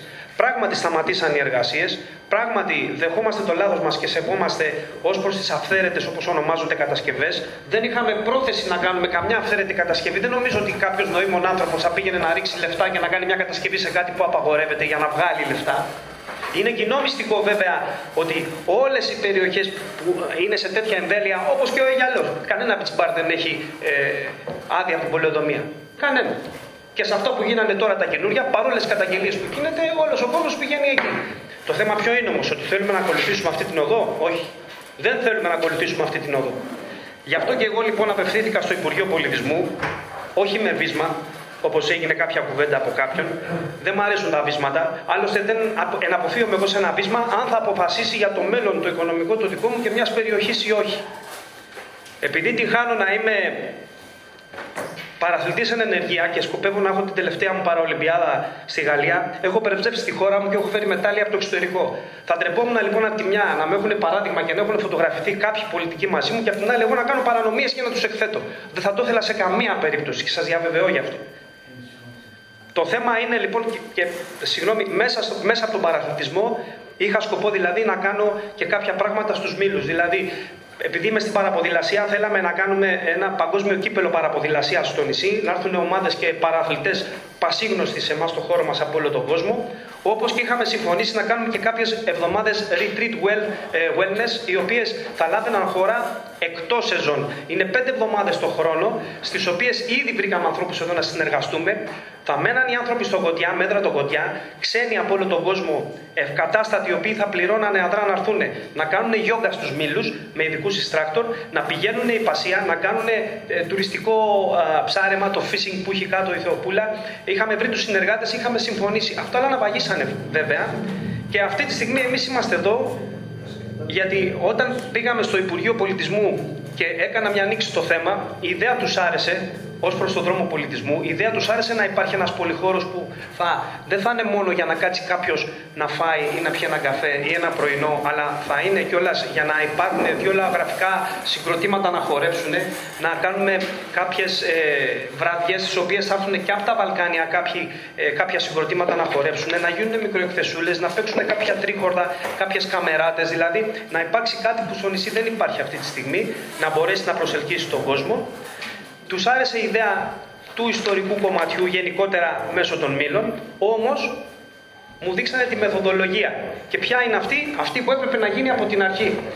Το κουβάρι δηλαδή για να ξετυλιχτεί από την αρχή πρέπει πριν εκπονηθούν οι μελέτες ε, από ε, τεχνικές εταιρείες τις οποίες μου υπόδειξε το Υπουργείο που συνεργάζονται μόνο για να κάνουν αρχαιολογικούς χώρους έχω τις βεβαιώσεις τους και έναν αρχιτέκτονα που θα βρω από εδώ είτε από τη Μυτιλίνη προτιμώ να είναι εδώ ντόπιος ε, πριν γίνουν όλα αυτά θα πρέπει να συνενέσει αυτός που έχει το οικόπεδο. Εάν δηλαδή συνενέσει ο Δήμος να γίνει κάτι τέτοιο, τότε το αν θα κατεδαφιστούν ή αν θα νομιμοποιηθούν περνάει στο νομοθέτη, δηλαδή στο Υπουργείο Πολιτισμού. Αυτή τη στιγμή θα διερωτάστε, αφού εδώ και δύο μήνες υπάρχει αυτή η διαταγή από το νεωτέρων για κατεδάφιση, γιατί δεν έχει γίνει. Δεν έχει γίνει όχι γιατί κολυργήσαμε εμείς, δεν έχει γίνει γιατί το Υπουργείο Πολιτισμού επικοινώνησε με την κυρία Φράγκου και της είπε να περιμένει μέχρι να πάρει το δρόμο του κανονικά και να αποφασίσει το Υπουργείο στο Συμβούλιο που θα γίνει στην Αθήνα. Μετά από όλα αυτά λοιπόν, εγώ τώρα πρέπει να πάρω την νόμιμη οδό και την ορθόδοξη οδό, η οποία ποια είναι. Ρωτάω το σπιτονικοκύρη. Μπορώ να κάνω κάτι εκεί εφόσον είναι νόμιμο. Εάν ο σπιτονικοκύρης μου πει ναι, μετά θα πάει στο Υπουργείο Πολιτισμού και το Υπουργείο Πολιτισμού θα μου πει ναι γίνεται ή όχι δεν γίνεται. Τότε αν γίνεται το φτιάχνουμε, αν δεν γίνεται το κατεδαφίζω την επόμενη στιγμή. Σε λιγότερο από 10 μέρες έχουν φύγει, έχουν κάνει και την αποκομιδή. Εάν μου πείτε πάλι όχι, ξεχνάμε όλα τα άλλα, δεν ρίχνουμε λεφτά για τις μελέτες και ξεκινάω την κατεδάφιση και την αποκομιδή. Το θέμα είναι ότι εγώ θα αναρωτιόμουν ότι αν είναι να γίνει κάτι τέτοιο, την ευθύνη δεν είναι καλύτερα να την πάρει το Υπουργείο Πολιτισμού. Γιατί θεωρώ ότι όλοι εσείς θα θέλατε στη θητεία σας να αντισυνδέσετε μάλλον τη θητεία σας με εγγένεια κάποιου μεγαλόπνου έργου που μετά τα καβίρια θεωρώ ότι θα είναι το καλύτερο στο νησί παρά με μια κατεδάφιση. Εάν μου δώσετε το δικαίωμα να πάω στο Υπουργείο Πολιτισμού, ας πάρουν εκείνη την ευθύνη. Εάν όχι, σταματάει όλο αυτό εδώ πέρα. Και δεν είχα καμία ε, πρόθεση εγώ, οι συνεργάτες μου και τη συντρόφου μου που είναι από τον Κοντιά και ο πατέρας της είναι διακεκριμένος άνθρωπος, είναι αυτός που πρωτοστάτησε για τη βιβλιοθήκη, σε καμία περίπτωση δεν θα προσέβαλε το όνομα κανενός. Ούτε θα χρειαζόταν να ήμασταν εδώ μέσα. Αυτό είναι όλο. Λοιπόν, ευχαριστούμε. Θα δώσω το λόγο στον κύριο Πρόεδρο, στον κύριο Καπόνη, τον Πρόεδρο Κοινότητας Κοντιά, να ακούσουμε και την άποψή του και συνέχεια.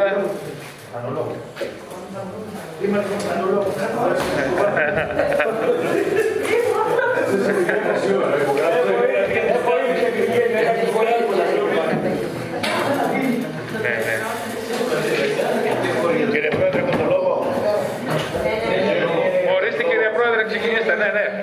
Παρακαλώ, συνάδελφοι, ησυχία. Η θέση μου είναι πολύ δυσάρεστη. Για το εξής, γιατί έρχομαι να μιλήσω για μια καταστροφή, για μια απαξίωση ενός ιστορικού μνημείου, το οποίο έγινε με πολλές προσπάθειες και θα σας απαριθμίσω αρχικά από, την, από το ξεκίνημα αυτής της προσπάθειας, γιατί ήμουν δίπλα και ήμουν μέχρι το τέλος δίπλα. Λοιπόν, το, το 1990-92 έγινε μια προσπάθεια και το, με τον γενοτάρχη τότε, τον Δημήτρη Βουλγαράκη, και καταφέραμε το 1994, θα δεν θα μακρηγορήσω πολύ, και καταφέραμε το 1994 να το εντάξουμε στο Υπουργείο Πολιτισμού ως διατηρητήριο μνημείο νεωτέρας ιστορίας. Μέσα από αυτή την αναγνώριση μπήκαμε σε προγράμματα τα οποία διήρκεσαν με πολλές παλινοδίες, έφτασαν το 2010 μετά από 16 χρόνια να παραλάβουν αυτούς τους μήλους. Τότε ήμουν δημοτικό σύμβουλο και ήμουν στην, Επιτροπή- στην Επιτροπή Παραλαβή Μεγάλων Έργων και ήμουν στην παραλαβή των ανεμόμυλων.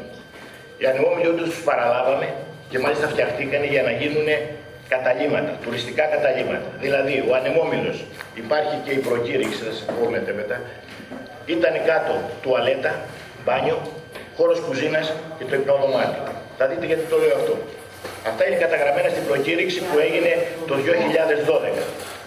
Το 2012 γίνεται η προκήρυξη και τους ανεμόμενους τους νοικιάζει ο κύριος Σαρικλής με 3.100 το χρόνο. Υπογράφει, υπογράφει, υπογράφει, ορίστε, υπογράφει.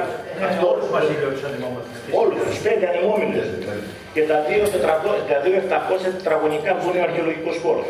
Λοιπόν, υπογράφει μια καταπληκτική σύμβαση, τέλεια σύμβαση, η οποία τον υποχρεώνει να επισκευάζει, να συντηρεί, να αλλάζει ξάρτια, αντένες, είναι όλα γραμμένα αναλυτικότατα μέσα, αναλυτικότητα, να ελέγχεται από την Μιλή Επιτροπή του Δήμου αν τα εφαρμόζει και αν όχι να ε, παίρνει τις, ε, να τα φτιάχνει ο Δήμος και να τα πληρώνει ο ίδιος, δεν μπορεί να το διαβάσει, το έχω εδώ, όποιος θέλει να διαβάσει τη σύμβαση.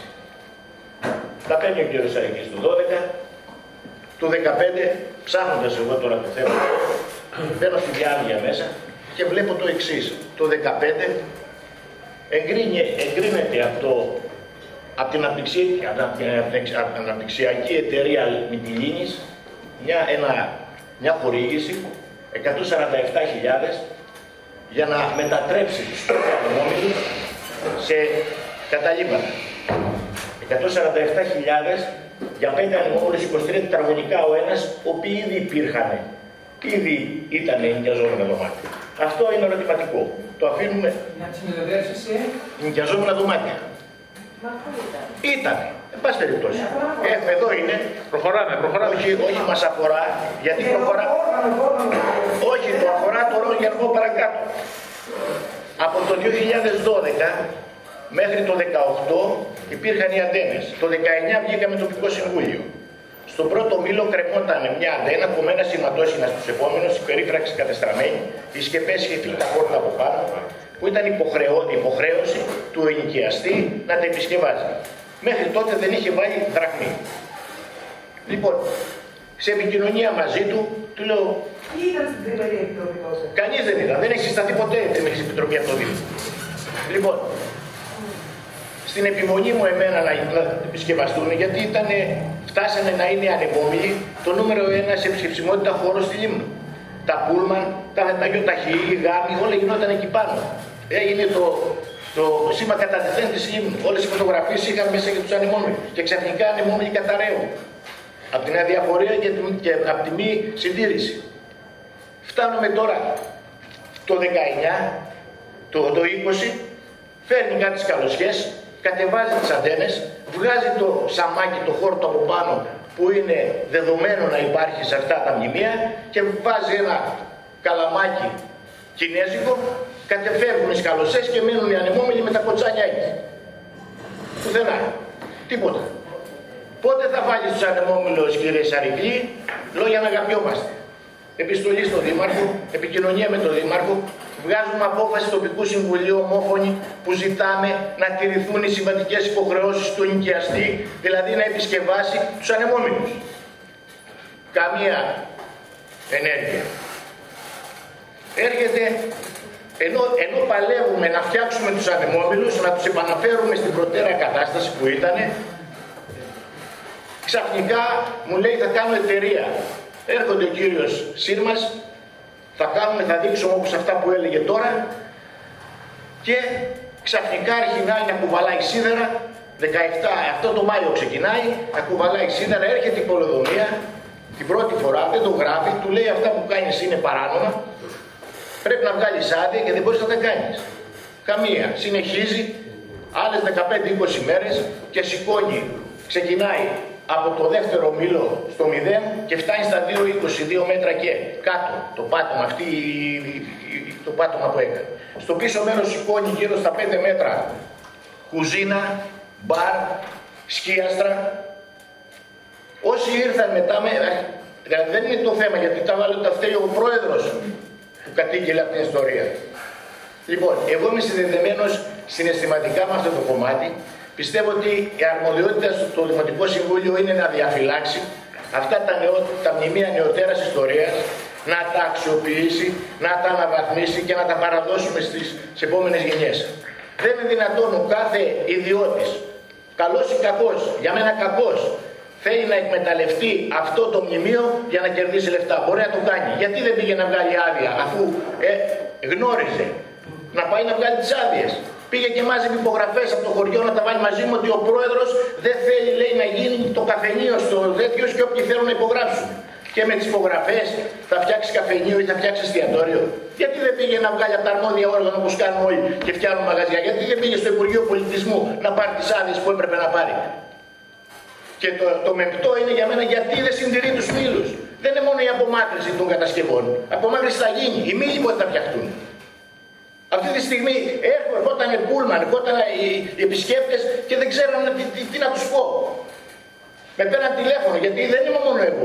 Είναι θέμα τεράστιο το καλοκαίρι. Γιατί είναι, το θέμα είναι τεράστιο. Δεν ξέρω αν θέλετε. Μπορώ να σας τι φωτογραφίε αν δεν έχετε περάσει από το βοντιά. Να δείτε τι είναι αυτές οι κατασκευές. Τεράστια πράγματα. Καταστροφή. Αυτή τη στιγμή έρχεται ο, ο επισκέπτης και τι βλέπει. Μπάζ από εδώ, αντένες πεταμένες από εκεί, τα ξύλα τα στέκονται χωρίς αντένες, χωρίς τίποτε ανεμόμυλοι, παρατημένοι. Έτσι μπαίνουμε σε προγράμματα. Τα προγράμματα που είναι, τα λεφτά που πήγαν, γιατί δεν επισκευαστήκαν οι γιατί δεν στηριχθήκαν οι, οι, οι, οι περιφράξεις. Γιατί γίνονται αυτά όλα τα πράγματα. Ένα σεβασμός σε αυτό το μνημείο. Δεν θα σεβαστούμε αυτούς τους ανθρώπους που προσπάθησαν. Δεν θα σεβαστούμε τα λεφτά που ξοδεύτηκαν. Δεν θα σεβαστούμε που αυτό το κομμάτι του, του νησιού έγινε το νούμερο ένας σε επισκεψιμότητα. Που προσεγγεί όλους τους επισκέπτες και τους τουρίστες της Λίμνου. Δεν πρέπει εμείς να το προστατεύσουμε, εμείς όλοι. Ποιος θα το προστατεύσει; Πείτε μας, κύριε Πρόεδρε, και τη θέση σας σχετικά με την εισήγηση. Η θέση μου είναι αυτή τη στιγμή. Για μένα πρέπει το Δημοτικό Συμβούλιο, σας παρακαλώ να πάρετε μία απόφαση η οποία θα λέει την απομάκρυση των παράνομων κατασκευών και την αποκατάσταση των μήλων. Άμεσα. Και αν θέλετε, αυτά που είπατε προηγουμένως, γιατί δεν, είναι, δεν τα είπαμε. Δεν είναι τώρα το θέμα αυτό. Όχι, να σας διαβάσω. Είναι ως προς το. Όχι, ως προς την, αυτή είναι η εισήγησή Την αλλαγή της Έχουν έρθει τρεις από την νεωτέρω μνημείο από τη Μητυλίνη τρεις καταγγελίες μέχρι στον εισαγγελέα για την άμεση απομάκρυνση. Υπάρχουν, υπάρχουν αυτά. Ναι, ναι. Σήμερα, 27 Δεκάτου, δεν υπάρχει. Δεν έχει έρθει και λέει για την συντήρηση και επισκευή των πέντε νόμων της Κούκο κοντιά ιδιοκτησίας του Δήμου Λίβου. Δηλαδή ζητάει την άμεση αποκατάσταση και την απομάκρυνση. Δηλαδή όλες αυτές οι υπηρεσίες γιατί επικαλέστηκαν το Υπουργείο Πολιτισμού θα κάνουμε, θα δείξουμε. Πού είναι ο σεβασμός, πώς θα πιστευτούμε αυτού τους ανθρώπους αύριο να τους δώσουμε τους μήλου, τη στιγμή που οι ίδιοι δεν σεβάστηκαν, δεν έβγαλαν άδεια, φτιάξαν όλα αυτά τα παράνομα και τώρα έρχονται και ζητάνε να τα ξαναπάρουν και να τα κάνουν. Τι να τα κάνουν χειρότερο, τι χειρότερο μπορούν να κάνουν; Όσον αφορά την εισήγηση για την έγκριση ή τη μεταβολή στο πρόσωπο του μισθωτή, να μας πείτε αν. Σας είπα, είμαι ενάντια σε αυτό. Προτείνω από το Δημοτικό Συμβούλιο, κάνω πρόταση να πάρει απόφαση ότι πρέπει να φύγουν τα παράνομα και να αποκατασταθούν οι μύες στην πρώτερη κατάσταση που ήταν. Τότε μόνο θα μπορέσουμε να δούμε τι μπορεί να γίνει. Ευχαριστώ. Ευχαριστώ. Κύριε Σίγμα, θέλετε... Να απαντήσω. Ένα λεπτό. Να μην πούμε σε διάλογο τώρα, γιατί μετά θα πρέπει να απαντήσουμε Είναι πολύ προκλητικό το ψέμα που έπεσε αυτό. Ας μην πούμε τώρα σε αυτή τη διαδικασία. Θα ήθελα να απαντήσω. Όχι, δεν απαντήσω. Ακούστηκαν και οι δύο από Αρκεί, αρκεί, αρκεί. Δεν απάντησα. Αρκεί, αρκεί. Λοιπόν. Δεν απάντησα εγώ. Είναι μεγάλο το ψέμα που θέσει αυτή τη στιγμή στην αίθουσα. Λοιπόν, ξεκινάμε το Α πάει ένας σε πάνω να δει αν ο χώρο είναι Αρκεί κύριε Τσίγμα. Κύριε Τσίγμα, αρκεί. Αυτό θα το διαπιστώσουμε εμείς από τα έγγραφα και από Με έστειλε και αγόρασα αντένες, έφερα ένα κάρο αντένες από το Άγιο Όρος και δεν μ' άφησε να τις πάρω. Και τώρα ξέρετε. Σας παρακαλώ. Και σας παρακαλώ. Εσύ. Κύριε Σίγμα, θα με αναγκάσετε να σας απομακρύνω από την αίθουσα. Μία στιγμή μόνο. Όχι, όχι, όχι. Ακούστηκαν οι απόψεις και των δύο μερών. Εάν δεν απαντήσεις, εάν δεν απαντήσεις συνολικά, ωραία, ωραία, συγγνώμη, συγγνώμη. Λοιπόν, συνάδελφοι, να το συζητήσουμε το θέμα. Παρακαλώ, κυρία Γιώργα, θέλει το λόγο. Ε, και εγώ αισθάνομαι είμαι σε δύσκολη θέση και θλίβομαι για όλα όσα ακούω. Ε, αφενός έχω την χάνει προσωπικός μου φίλος ο, ο Θοδωρής ο Σαρικλής και άκουσα όλα όσα ακριβώς είχε να μας πει και όσα ακριβώς μας είπε και ο μηχανικός και συνέτερός του. Ε, θέλω να τονίσω ότι ε, ως Δημοτικός Σύμβουλος της περιοχής, γιατί κατάγομαι από εκεί, εκλέγομαι εκεί και το γνωρίζετε ότι αγαπώ ιδιαίτερα τον τόπο μου, φυσικά θα προτάξω την όποια τουριστική και εμπορική δραστηριότητα στην περιοχή για την ενίσχυση της απασχόλησης και εν γέννη ε, της αγοράς. Ωστόσο, η όποια δραστηριότητα πρέπει να γίνεται στα πλαίσια της νομιμότητας. Δεν μπορούμε να παρακάμπτουμε την νομιμότητα, δεν μπορούμε να μην απευθυνόμαστε στις υπηρεσίες.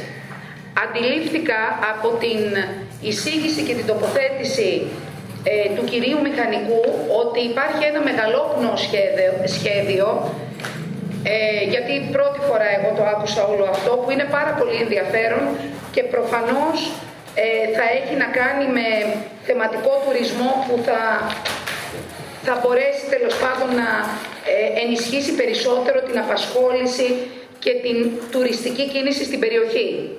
Ωστόσο αυτά έπρεπε να έχουν υποθεί πριν γίνουν οι αυθαίρετες εργασίες. Ε, έχει κάνει ο μισθωτής μία αίτηση προς το Δήμο 17 Μαΐου του 2022 και απορώ γιατί, γιατί έρχεται σήμερα η εξέταση αυτής της αίτησης. Στις 17 Μαΐου του 2022 ο μισθωτής γνωστοποιεί στο Δήμο ότι έχει συστήσει ετερόρυθμη εταιρεία ε, το γνωστοποιεί εντός μηνός όπως προβλέπεται από την νομοθεσία και αυτή η αίτηση έρχεται σήμερα, πέντε μήνες μετά, πέντε μήνες μετά και ενώ υπάρχουν όλα αυτά τα τετελεσμένα.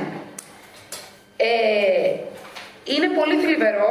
Θυμάστε, Δήμαρχε, όταν στην. Μεσολάβησε, πάντως, κυρία Γιώργα, να σας διακόψω. Μεσολάβησε, επειδή με αφορά, μεσολάβησε και στις 15 Εβδόμου, δηλαδή περίπου δύο μήνες μετά την αίτηση, το έγγραφο του αστυνομικού τμήματος. Μάλιστα. Άρα, εκείνους τους δύο μήνε. Εκείνους του δύο μήνες ε, ενήργησε η εταιρεία χωρίς να έχει λάβει την απόφαση του Δημοτικού Συμβουλίου περί μετατροπής ναι. της σύστασης της νομικής μορφής του μισθωτή. Θέλω να πω ότι δεν είναι πεντάμινο. Αυτό... Θέλω να πω ότι δεν είναι πεντάμινο. Βασιστήκαμε ναι. μετά στην απόφαση στο ναι, ναι. έγγραφο του αστυνομικού ναι, τμήματος. Άρα, σε κάθε περίπτωση, από το Μάιο έως σήμερα είναι πέντε μήνες. Ε, άρα, αυτό το τεράστιο ατόπιμα ε, της εταιρείας, της, ε, γιατί θεώρησε δεδομένο ότι ενεργεί ενώ δεν, ε, χωρίς άδεια γιατί δεν έπρεπε να βγάλει άδεια, γιατί, δεν το, γιατί είχε δόλο, γιατί δεν το γνώριζε, αυτό δεν μπορούμε να το ξέρουμε τώρα. Ε, σε κάθε περίπτωση ενήργησε η εταιρεία ε, χωρίς να έχει εξασφαλίσει αυτό, με αποτέλεσμα να έχει όλες τις συνέπειες της ποινικές. Μην διακόπτεται, μην διακόπτεται κύριε Πρόεδρε, μην διακόπτεται. Ε, Μην διακόπτεται. Ναι, εγώ ε, αυτά που βλέπω εδώ είναι από Ιούλιο, γι' αυτό αναφέρομαι.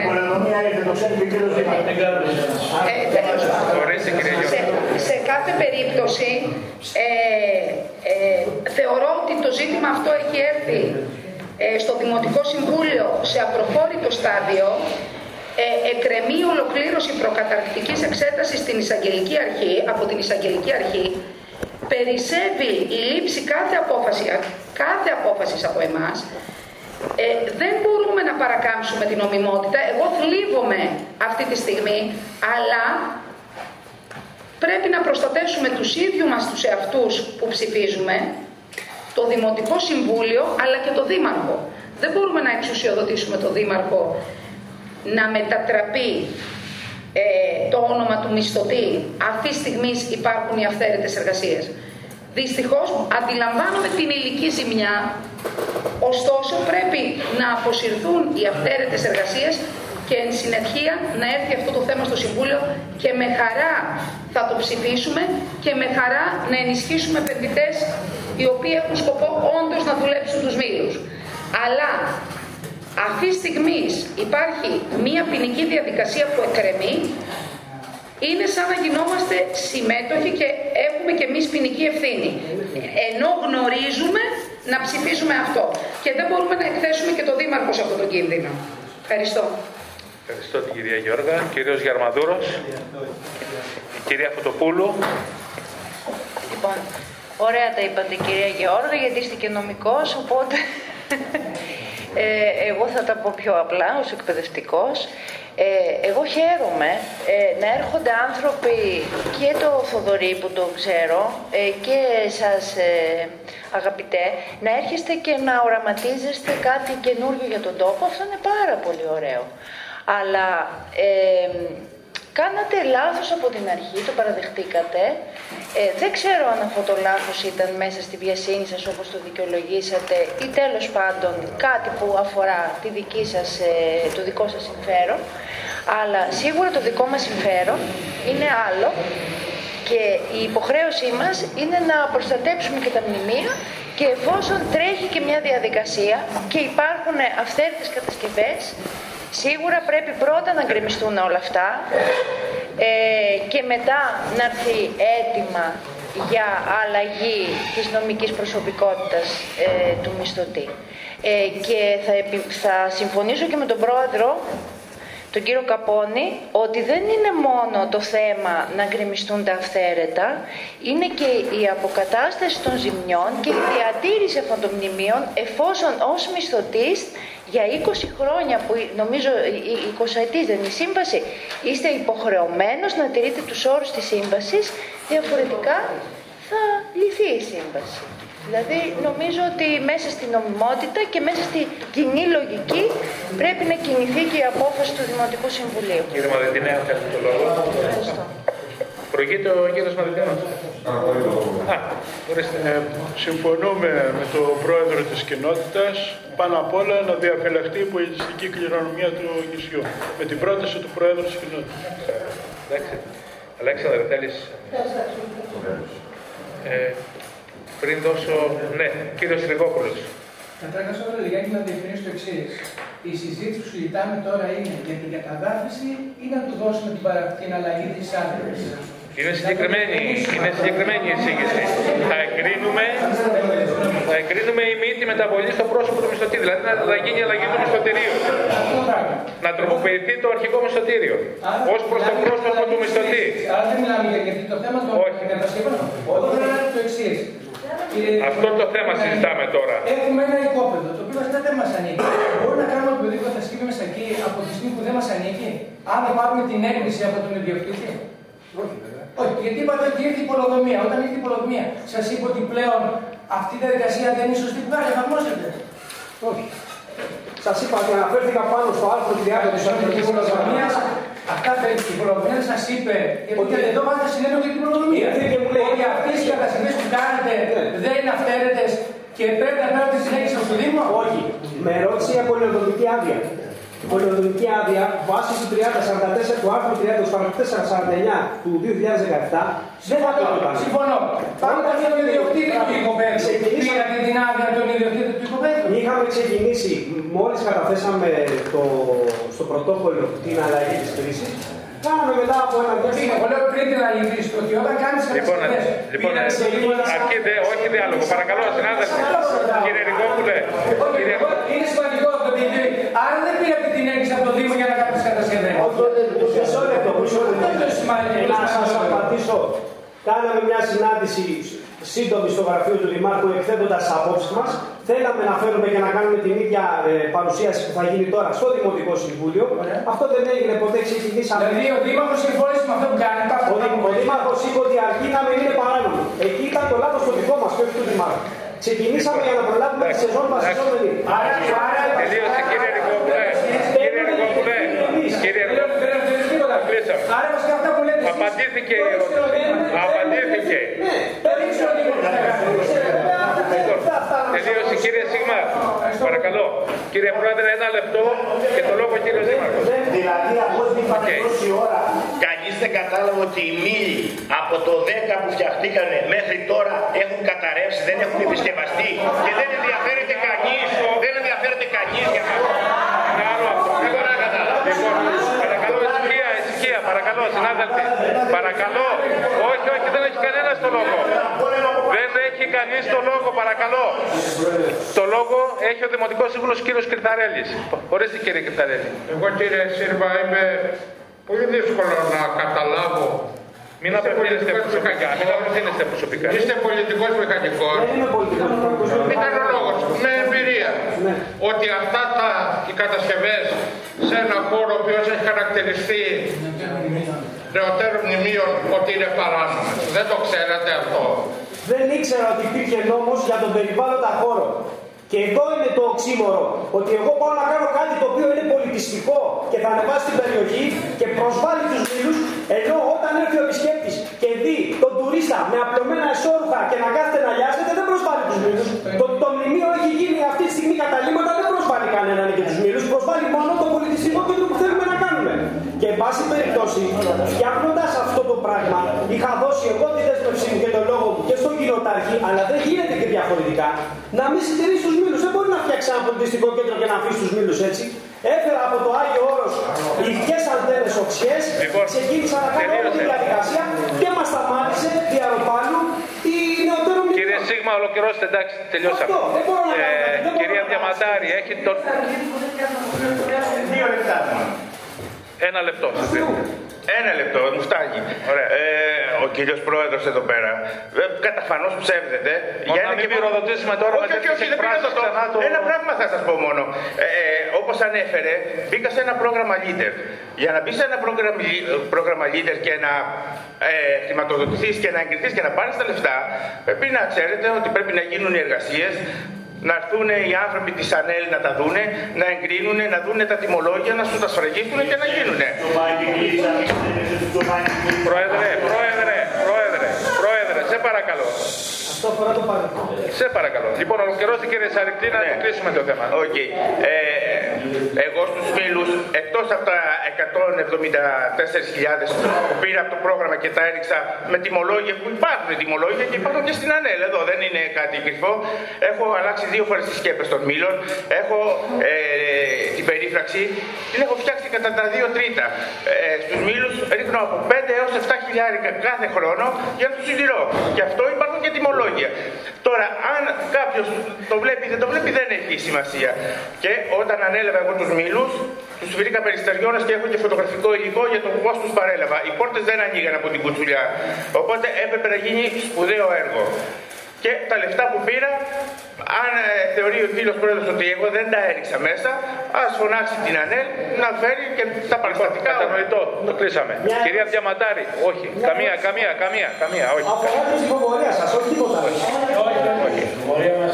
Λοιπόν, κυρία Διαμαντάρη, και θα το κλείσει ο κύριος Δήμαρχος. Κατανοητό είναι ότι εμείς εδώ δεν εξετάζουμε ούτε την ανάγκη συντήρησης, καλό ή κακό, Σωστά. άλλο θέμα. Πολύ. Εξετάζουμε μόνο Ακριβώς. την αλλαγή από το μισθωτή. Το έχουμε πει επανειλημμένα. Όχι, από μια δεν εξετάζουμε. Αυτή τη στιγμή το θέμα μας αυτό είναι κύριε Πρόεδρε. Είμαστε ο ενοικιαστής και ο υπεύθυνος για τους μήλους. Είναι ο Δήμος, είναι το Δημοτικό Συμβούλιο. Εμείς θα προστατεύσουμε. Συμφωνώ. Εμείς θα αποφασίσουμε. Δεν είμαστε ξεχωριστά από τον άλλο. Λοιπόν, κύριε Πρόεδρε, σας παρακαλώ κύριε Πρόεδρε. Εντάξει, αυτό δεν θα τελειώσουμε ποτέ. Λοιπόν, λοιπόν, κλείνει, κλείνει, κλείνει, κλείνει. Λοιπόν, κύριε Πρόεδρε, δεν έχετε το λόγο. Σας παρακαλώ πολύ. Δεν έχετε το λόγο. Τώρα πυροδοτείτε τη συζήτηση. Ορίστε. Έχει το λόγο η κυρία Διαματάρη. Έστω υποθετικά όπου ψηφίζουμε αυτή την αλλαγή. Ο νόμος εξακολουθεί να κινούμενει τον κύριο Σαρδία τον ΓΑ ή την έτερη. Ο νόμος ανεξαρτητή. Από μια προκαταρκτική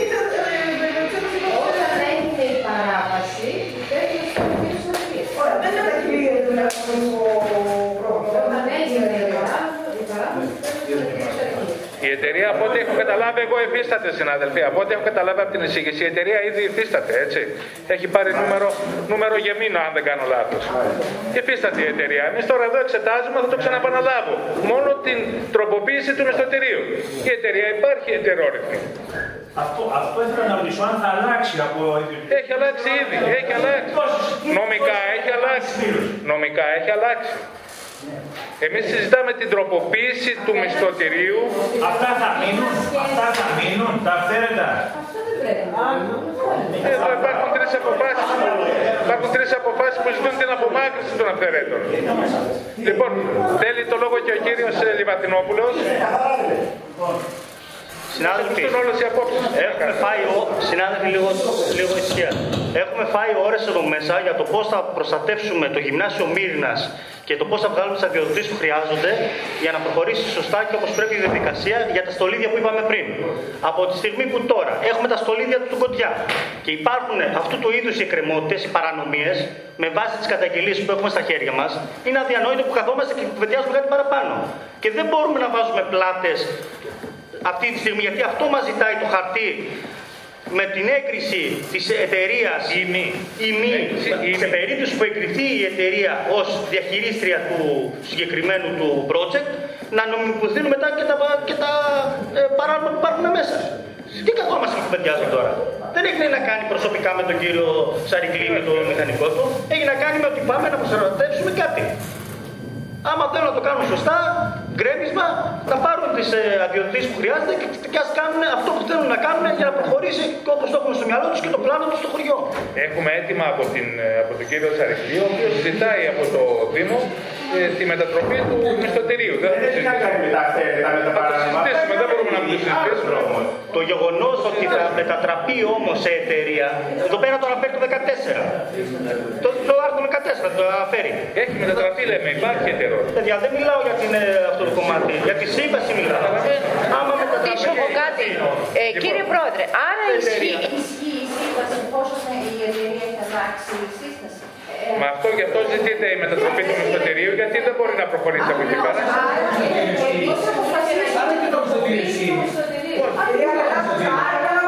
Δηλαδή, αν θέλουμε να συνεχίσει να είναι ο μισθωτή. Γιατί αν εμεί δεν το δεχτούμε αυτό. Μισθωτής θα είναι εδώ. Χωρίς να αλλάξει Πρέπει να αλλάξουμε το μισθωτήριο αυτή τη στιγμή. Αυτό είναι. Αυτό ζητάω. Αυτό ζητάω. Ζητάνε να τα αλλάξουν. Με αίτηση, ο κύριος Αρκλής με αίτησή του ζητάει από το Δήμο Λίμνου να τροποποιηθεί το μισθωτήριο του 2012. Αυτό συζητάμε εμείς. Το αποτέλεσμα και από Σαρκλής Θεόδωρος, Δήμος Λίμνου στη Σαρκλή Θεόδωρο να γίνει η εταιρεία, από Δήμο Λίμνου σε εταιρεία, σε ετερόρυθμη εταιρεία. Η εταιρεία δέχεται τα αυθαίρετα, παραδέχεται τα αυθαίρετα. Δεν μας ενδιαφέρει. Δεν μας ενδιαφέρει. Δεν μας ενδιαφέρει. Το μαζέψουμε. Λοιπόν, λοιπόν, κυρία Λεωνόρα Γιώργα το λόγο. Νομίζω ότι, Τώρα πρέπει να νομίζω ότι είναι πολύ συγκεκριμένο. Και θα αναφερθώ στο σημείο 14 της εισήγησης. Το γεγονός ότι η απόφαση της μετατροπής της νομικής προσωπικότητας του μισθωτή θα συνιστούσε τροποντινά την αποδοχή της υφιστάμενης παράμενης κατάστασης εντός δημοτικού ακινήτου. Αυτό ακριβώς πρέπει να μας αποτρέψει να κάνουμε την μετατροπή. Το διάβασα ή δεν το διάβασα; με τους ανθρώπους. Το διάβασα και το τόνισα ή δεν το τόνισα; Είναι συγκεκριμένη παράγραφη. Το τόνισα ή Είμαστε με δεμένα χέρια. Δεν θα πάμε και μέσα και εμείς. Δεν θα σας παρακαλέσει μέσα εσάς. Και αυτή τη στιγμή δεν έχει ασκηθεί ποινική δίωξη. Πάμε για Προανάπτυξη γίνεται. Αυτό σας το λέω. Δεν έχει ασκηθεί ποινική δίωξη. Αυτή τη στιγμή αν μας πούνε ξύλο θα τα Λοιπόν, ταξιδάμε. παρακαλώ, παρακαλώ, παρακαλώ. Παρακαλώ. Για το ψύχο πίθεμα ασκούνται οι ποινικές διώξεις. Παρακαλώ. Να μην βάλουμε και εμείς το Έχετε κεφάλι μας. δίκιο, έχετε δίκιο μια ερώτηση. Θεωρείτε σκόπιμο δηλαδή εσεί να αποξηλωθούν όλα και αν αλλάξουμε και νομιμοποιηθούν, να ξαναδαπανίσουμε λεφτά για να τα σηκώσουμε. Αυτό θα το πείτε εσεί λογικό. Έλα, παρακαλώ, συνάδελφοι, τέλος το διάλογο τελείωσε. Κύριε Εργόπουλε. Εντάξει, τελειώνουμε. Δεν έχει, κύριε Σίγμα, κύριε Σίγμα, δεν έχετε το λόγο, κύριε Σίγμα. Εγώ δεν γνωρίζω με τις φτωχές γνώσεις που έκανα τεχνικά, δεν γνωρίζω κανένα αφαίρετο να ταξοποιείται όταν έχει γίνει από το 11 και μετά, πόσο μάλλον σε περιοχή νεωτέρων, όταν έχει χαρακτηριστεί έτσι. Λοιπόν, Ελπίζω να όχι, θα μιλήσει ο Δήμαρχος. Λοιπόν, συνάδελφοι, το λόγο έχει ο κύριος Δήμαρχος και πάμε σε ψηφοφορία.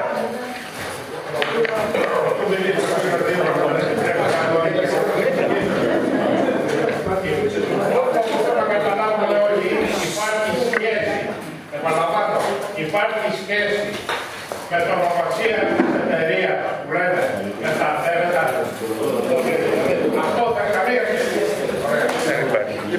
Κύριο Δήμαρχο, παρακαλώ. Μια σχέση να τα βάλουμε τα πράγματα για να κλείσει και η υπόθεση και το θέμα και καλό είναι να δίνονται αμοιβαίες εξηγήσεις.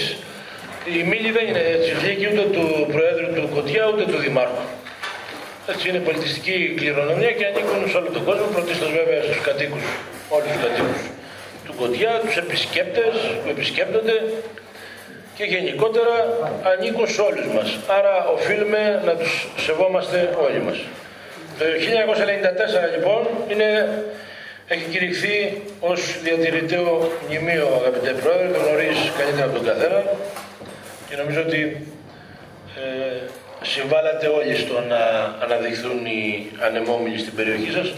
Και όχι μόνο οι πέντε αλλά και οι λοιποί που βλέπεις τι προσπάθεια κάνουμε για να αποκαταστήσουμε. Και σε αυτό πρέπει να δώσεις μια άφεση αμαρτιών στους ε, μισθωτές για το αν καθυστερούν την αποκατάστασή τους. Βλέπεις ότι και εμείς στους δικούς μας μήλους ε, χωρίς να έχουμε την απόλυτη ευθύνη, αλλά παρόλα αυτά η εξειδίκευση της αποκατάστασης φέρνει και μια επιπλέον, επιπλέον χρόνο. Λοιπόν, ερχόμαστε επί της ουσίας, γιατί υπόθηκαν ότι ο Δήμαρχος ήξερε και ο Πρόεδρος ήξερε. Δεν σας κρύβω ότι περάσαμε από τον Πρόεδρο και είδαμε. Είδαμε μια αλάνα. Δεν είδαμε κάτι άλλο. Και πέρασε και η πολεοδομία και το είδε. Τι σημαίνει αλάνα, καταλαβαίνετε όλοι τι σημαίνει αλάνα. Είδαμε μια μεταλλική κατασκευή, η οποία στεκόταν από τους 50 πόντους μέχρι το 1,5 μέτρο και μέχρι εκεί. Δεν είδαμε κάτι άλλο. Των πραγμάτων θεωρήσαμε ότι αυτό δεν προσβάλλει με τον τρόπο του, τον οποίο δεν ξέρω τι θέλανε να κάνουν εκεί τα παιδιά, αλλά όταν αυτό το πράγμα άρχισε να μεγαλώνει και η, και η πολεοδομία πήγε και η αρχαιολογία πήγε και η αστυνομία πήγε και όλοι οφείλαμε να πάμε εκεί για να σταματήσουμε την αυθαιρεσία. Όπως και να έχει, χρειαζόταν η έγκριση του Δημοτικού Συμβουλίου μέσα από τη μισθωτική σχέση, οποιασδήποτε εργασίες θέλατε να κάνετε, θα έπρεπε να έρθει εδώ η μελέτη, να εγκριθεί η μελέτη, όπως αγαπητέ Θόδωρα, δεν έχει να κάνει με το αν είμαστε φίλοι ή δεν είμαστε φίλοι. Προφανώς υπάρχει εκτίμηση απέναντι σε έναν άνθρωπο ο οποίος θέλει να υποστηρίξει μια τέτοιου είδους υποδομή, γιατί εμείς αδυνατούμε. Ξέρετε πολύ καλά ότι αδυνατούμε να υποστηρίξουμε τέτοιου είδους υποδομές. Γι' αυτό θέλουν το Θοδωρή, τον κάθε Θοδωρή και το θέλουμε σύμπαχό μας. Δεν το θέλουμε απέναντί μας, όπως και να έχει. Γι' αυτό εγκρίθηκε και στο πρόγραμμα Λίντερ, αγαπητέ Πρόεδρε. Και σε αυτό που λέει εκτιμώ και θεωρώ και έχει δίκιο, δηλαδή τα λεφτά πέσανε και δεν πρέπει να αμφιβάλλουμε για το αν πέσανε τα λεφτά μέσα, σε, μέσα στο κτηριακό ή στο αποθεματικό ή στον εξοπλισμό. Α μην βάλουμε τέτοια θέματα γιατί δεν είναι αυτό το θέμα μας και η συζήτησή μας. Η συζήτησή μας είναι η υπέρβαση των κατασκευών και με αυτό πρέπει να ασχοληθούμε γιατί το βάζουμε, γιατί το θέμα είναι η μεταβολή ή όχι. Έχει πάρει καταρχήν την έγκρισή μας από το νομικό τμήμα ο Θόδωρας, ο αγαπητό Θόδωρας και το ξέρει πολύ καλά. Γιατί, γιατί το προβλέπει ο νόμος. Ο νόμος λοιπόν προβλέπει ότι αν ο Θοδωρής Αρεγκλή κρατήσει το 30-35, δεν θυμάμαι, το επί της 100 ποσοστό, μπορεί να κάνει μια ετερόρυθμη εταιρεία όπως την είπε και αυτή η ετερόρυθμη εταιρεία να αναλάβει κύριε Μουσκάκη, βλέπω σας πήρεξε λίγο η, εμείς η περίληψη έχει περάσει. Όχι, όχι, υπομονή, υπομονή. Δεν είναι θέμα ηλικία. Δεν είναι θέμα ηλικία. Είναι το ταξίδι, το ταξίδι. Το ταξίδι, βάλτε μας, το ταξίδι. Επανέρχομαι λοιπόν και λέω και, και, και λέω ότι ε, σε αυτά τα οποία ο, οι άνθρωποι οι οποίοι έχουν αυτή τη στιγμή στην διαχείρισή τους τους μήλους θέλουν να κάνουν όφυλαν από την αρχή να ακολουθήσουν τη διαδικασία και δεν μπορώ να, πραγματικά δεν μπορώ να το δεχθώ ότι δεν το γνωρίζαμε κύριε Σύρμα. Προφανώς και το γνωρίζαμε, προφανώς και η ιδιότητά σας μπορεί να μην είναι πολιτικό μηχανικό, αλλά νομίζω ότι γνωρίζατε ότι δεν μπορείτε να κάνετε τέτοιου είδους κατασκευές μέσα σε έναν περιβάλλοντα χώρο ενός κηρυγμένου ε, μνημείου από το 1994. Μάλιστα, ξέρετε πολύ καλά ότι λέει σε ακτίνα 50 μέτρων από τους Μήλους, σε απόσταση 50 μέτρων. Άρα λοιπόν και οτιδήποτε άλλο γίνεται πέριξη της περιοχής, ακούσατε νωρίτερα ότι δεν μπορούμε να κάνουμε διόρροφο στο, πώς λένε, στο πρώτο δημοτικό γιατί είναι η Αγία Τριάδα από πίσω. Αντιλαμβάνεστε λοιπόν ότι ένα μνημείο δεν επιτρέπει άλλου είδους κατασκευές σε όμορες ιδιοκτησίες. Άρα λοιπόν για να μην κουράσουμε περισσότερο το, το σώμα, ε, η εισήγησή μας και την ανέφερα και νωρίτερα είναι να μην εγκριθεί η μεταβολή μέχρι ότου αποκατασταθεί η προτέρα κατάσταση των ε, μήλων και αυτό αγαπητέ Θόδωρα πρέπει να γίνει σε σύντομο χρονικό διάστημα χωρίς ε, Ε, Συγγνώμη κύριε Δήμαρχε, ε, ε, όπως σας είπα δεν είναι δικές μου οι κατασκευές, δεν μπορώ να βάλω πολιτός να τα κρεμίσω, τώρα εμείς συλλαμβάνεστε. Παρακαλώ, παρακαλώ. Θόδωρε, Θόδωρε. Εμείς έχουμε μια μισθωτική σχέση Δήμος Λίμνου με Θόδωρο Σαρέκλη. Ό,τι αποφασίζετε θα γίνει δημαρχία. Εμείς δεν ξέρουμε κανένα. Δεν δεν το ξέρουμε. Συμφωνώ, συμφωνώ απολύτως με την τοποθέτησή σας κύριε Δήμαρχε. Άρα λοιπόν ε, οφείλετε από την πλευρά σας, σεβόμενοι την κληρονομιά και την αξία των μήλων, να απομακρύνετε άμεσα τις ε, κατασκευές. Και από εκεί και πέρα θα έρθει ξανά το θέμα, αν συμφωνούμε εδώ να επανέλθει το θέμα ή δεν θέλω να το εγκρίνουμε υπό αίρεση, έτσι, θα πρέπει να απομακρυνθούν οι κατασκευές, να κλείσει η ιστορία, να δούμε πρόεδρο όλα τα υπόλοιπα, να συστήσουμε και την Επιτροπή που Αυτηριάζει εδώ η, η, η Ιωάννα και έχει και δίκιο για την Επιτροπή να συσταθεί και η, η Επιτροπή η οποία θα παρακολουθεί την εξέλιξη των έργων στο συγκεκριμένο χώρο. Και από εκεί και πέρα, αγαπητέ κύριε Σύρμα, νομίζω ότι όλα αυτά τα οποία είπατε για αυτό το οποίο πα- πραγματικά σχεδιάζει να κάνετε εκεί μέσα είναι αξιοσημείωτο. Δεν σας κρύβω ότι εγώ τα άκουγα και δεν τα έχω ξανακούσει αυτό το πράγμα. Για όλα αυτά τα οποία θέλετε να κάνετε, πραγματικά είναι ε, ιδιαίτερος ο σχεδιασμός και οφείλουμε να σας δούμε να. Να τσιλώσουμε τις 100.000 για τις ξαναστήσουμε. Ναι, εντάξει, αυτό τώρα το ξέρετε πολύ καλά ότι Σέβομαι, σέβομαι την απόφασή σας. δεν, δεν μπορούμε να κάνουμε κάτι άλλο. Έτσι, ολοκληρώσαμε την άταση εισήγηση. Πάμε παρακάτω. λειτουργήσει το καλοκαίρι έτσι όπως είναι, σύμφωνα με το μισθοδείο που έχει εκεί. Όχι έτσι όπως είναι. Βεβαίως και μπορούμε να, να λειτουργήσουμε εφόσον πληρωθούν. Μην κάνετε τέτοιο Νίκο, μην κάνετε τέτοιες ερωτήσεις. Υπάρχουν αυθαιρεσίες, πρέπει να απομακρυνθούν οι αυθαιρεσίες. Και, και σταματάμε. Υπάρχουν και περαιτέρω διαδικασίες. Εμείς ως Δημοτική Αρχή έχουμε απευθυνθεί στον ε, Δόδωρα με συγκεκριμένες επιστολές, όπως και αρχαιολογία. Λοιπόν, ε, ε, ήρθε το θέμα για να λάβετε και γνώση, το γνωρίζετε, να λάβετε και επίσημα γνώση και να πάρουμε και επίσημες αποφάσεις. Για να καταλάβουν και οι άνθρωποι ποια είναι η θέση του Συμβουλίου. Νίκο, μην είναι. Ένα χρονοδιάγραμμα στη στην κατασκευή του να τις κατα- να χαλάσουν απομάκρυνση. Μπορεί το επόμενο καλοκαίρι να λειτουργήσουν έτσι όπως είναι; Θεωρητικά. Αν δεν έχει απομακρυνθούν οι κατασκευές. Είναι σημαντικό αυτό. Και μπορεί, καταλάβετε, μπορεί να φύγουν μετά από ένα μισό χρόνο. Θα μπορεί να λειτουργήσει ο Θοδωρής. Συμφωνούμε, συνάδελφοι. αφορά τον ΕΟΤ, δεν αφορά εμά. Δεν είμαστε εμείς που κερδίζουμε τη λειτουργία. Αλλά η λειτουργία δεν είναι ΕΟΤ. Και τις ειδικές άδειες. Δεν μπορώ να πω εγώ για. Με την εισήγηση του κυρίου Δημάρχου συμφωνούμε όλοι. Υπάρχει κάποιος που διαφωνεί; Να το βάλω σε ψηφοφορία; Συμφωνούμε. Συνεπώς λοιπόν δεν εγκρίνεται. Δεν, δεν εγκρίνεται η μεταβολή στο πρόσωπο του μισθωτή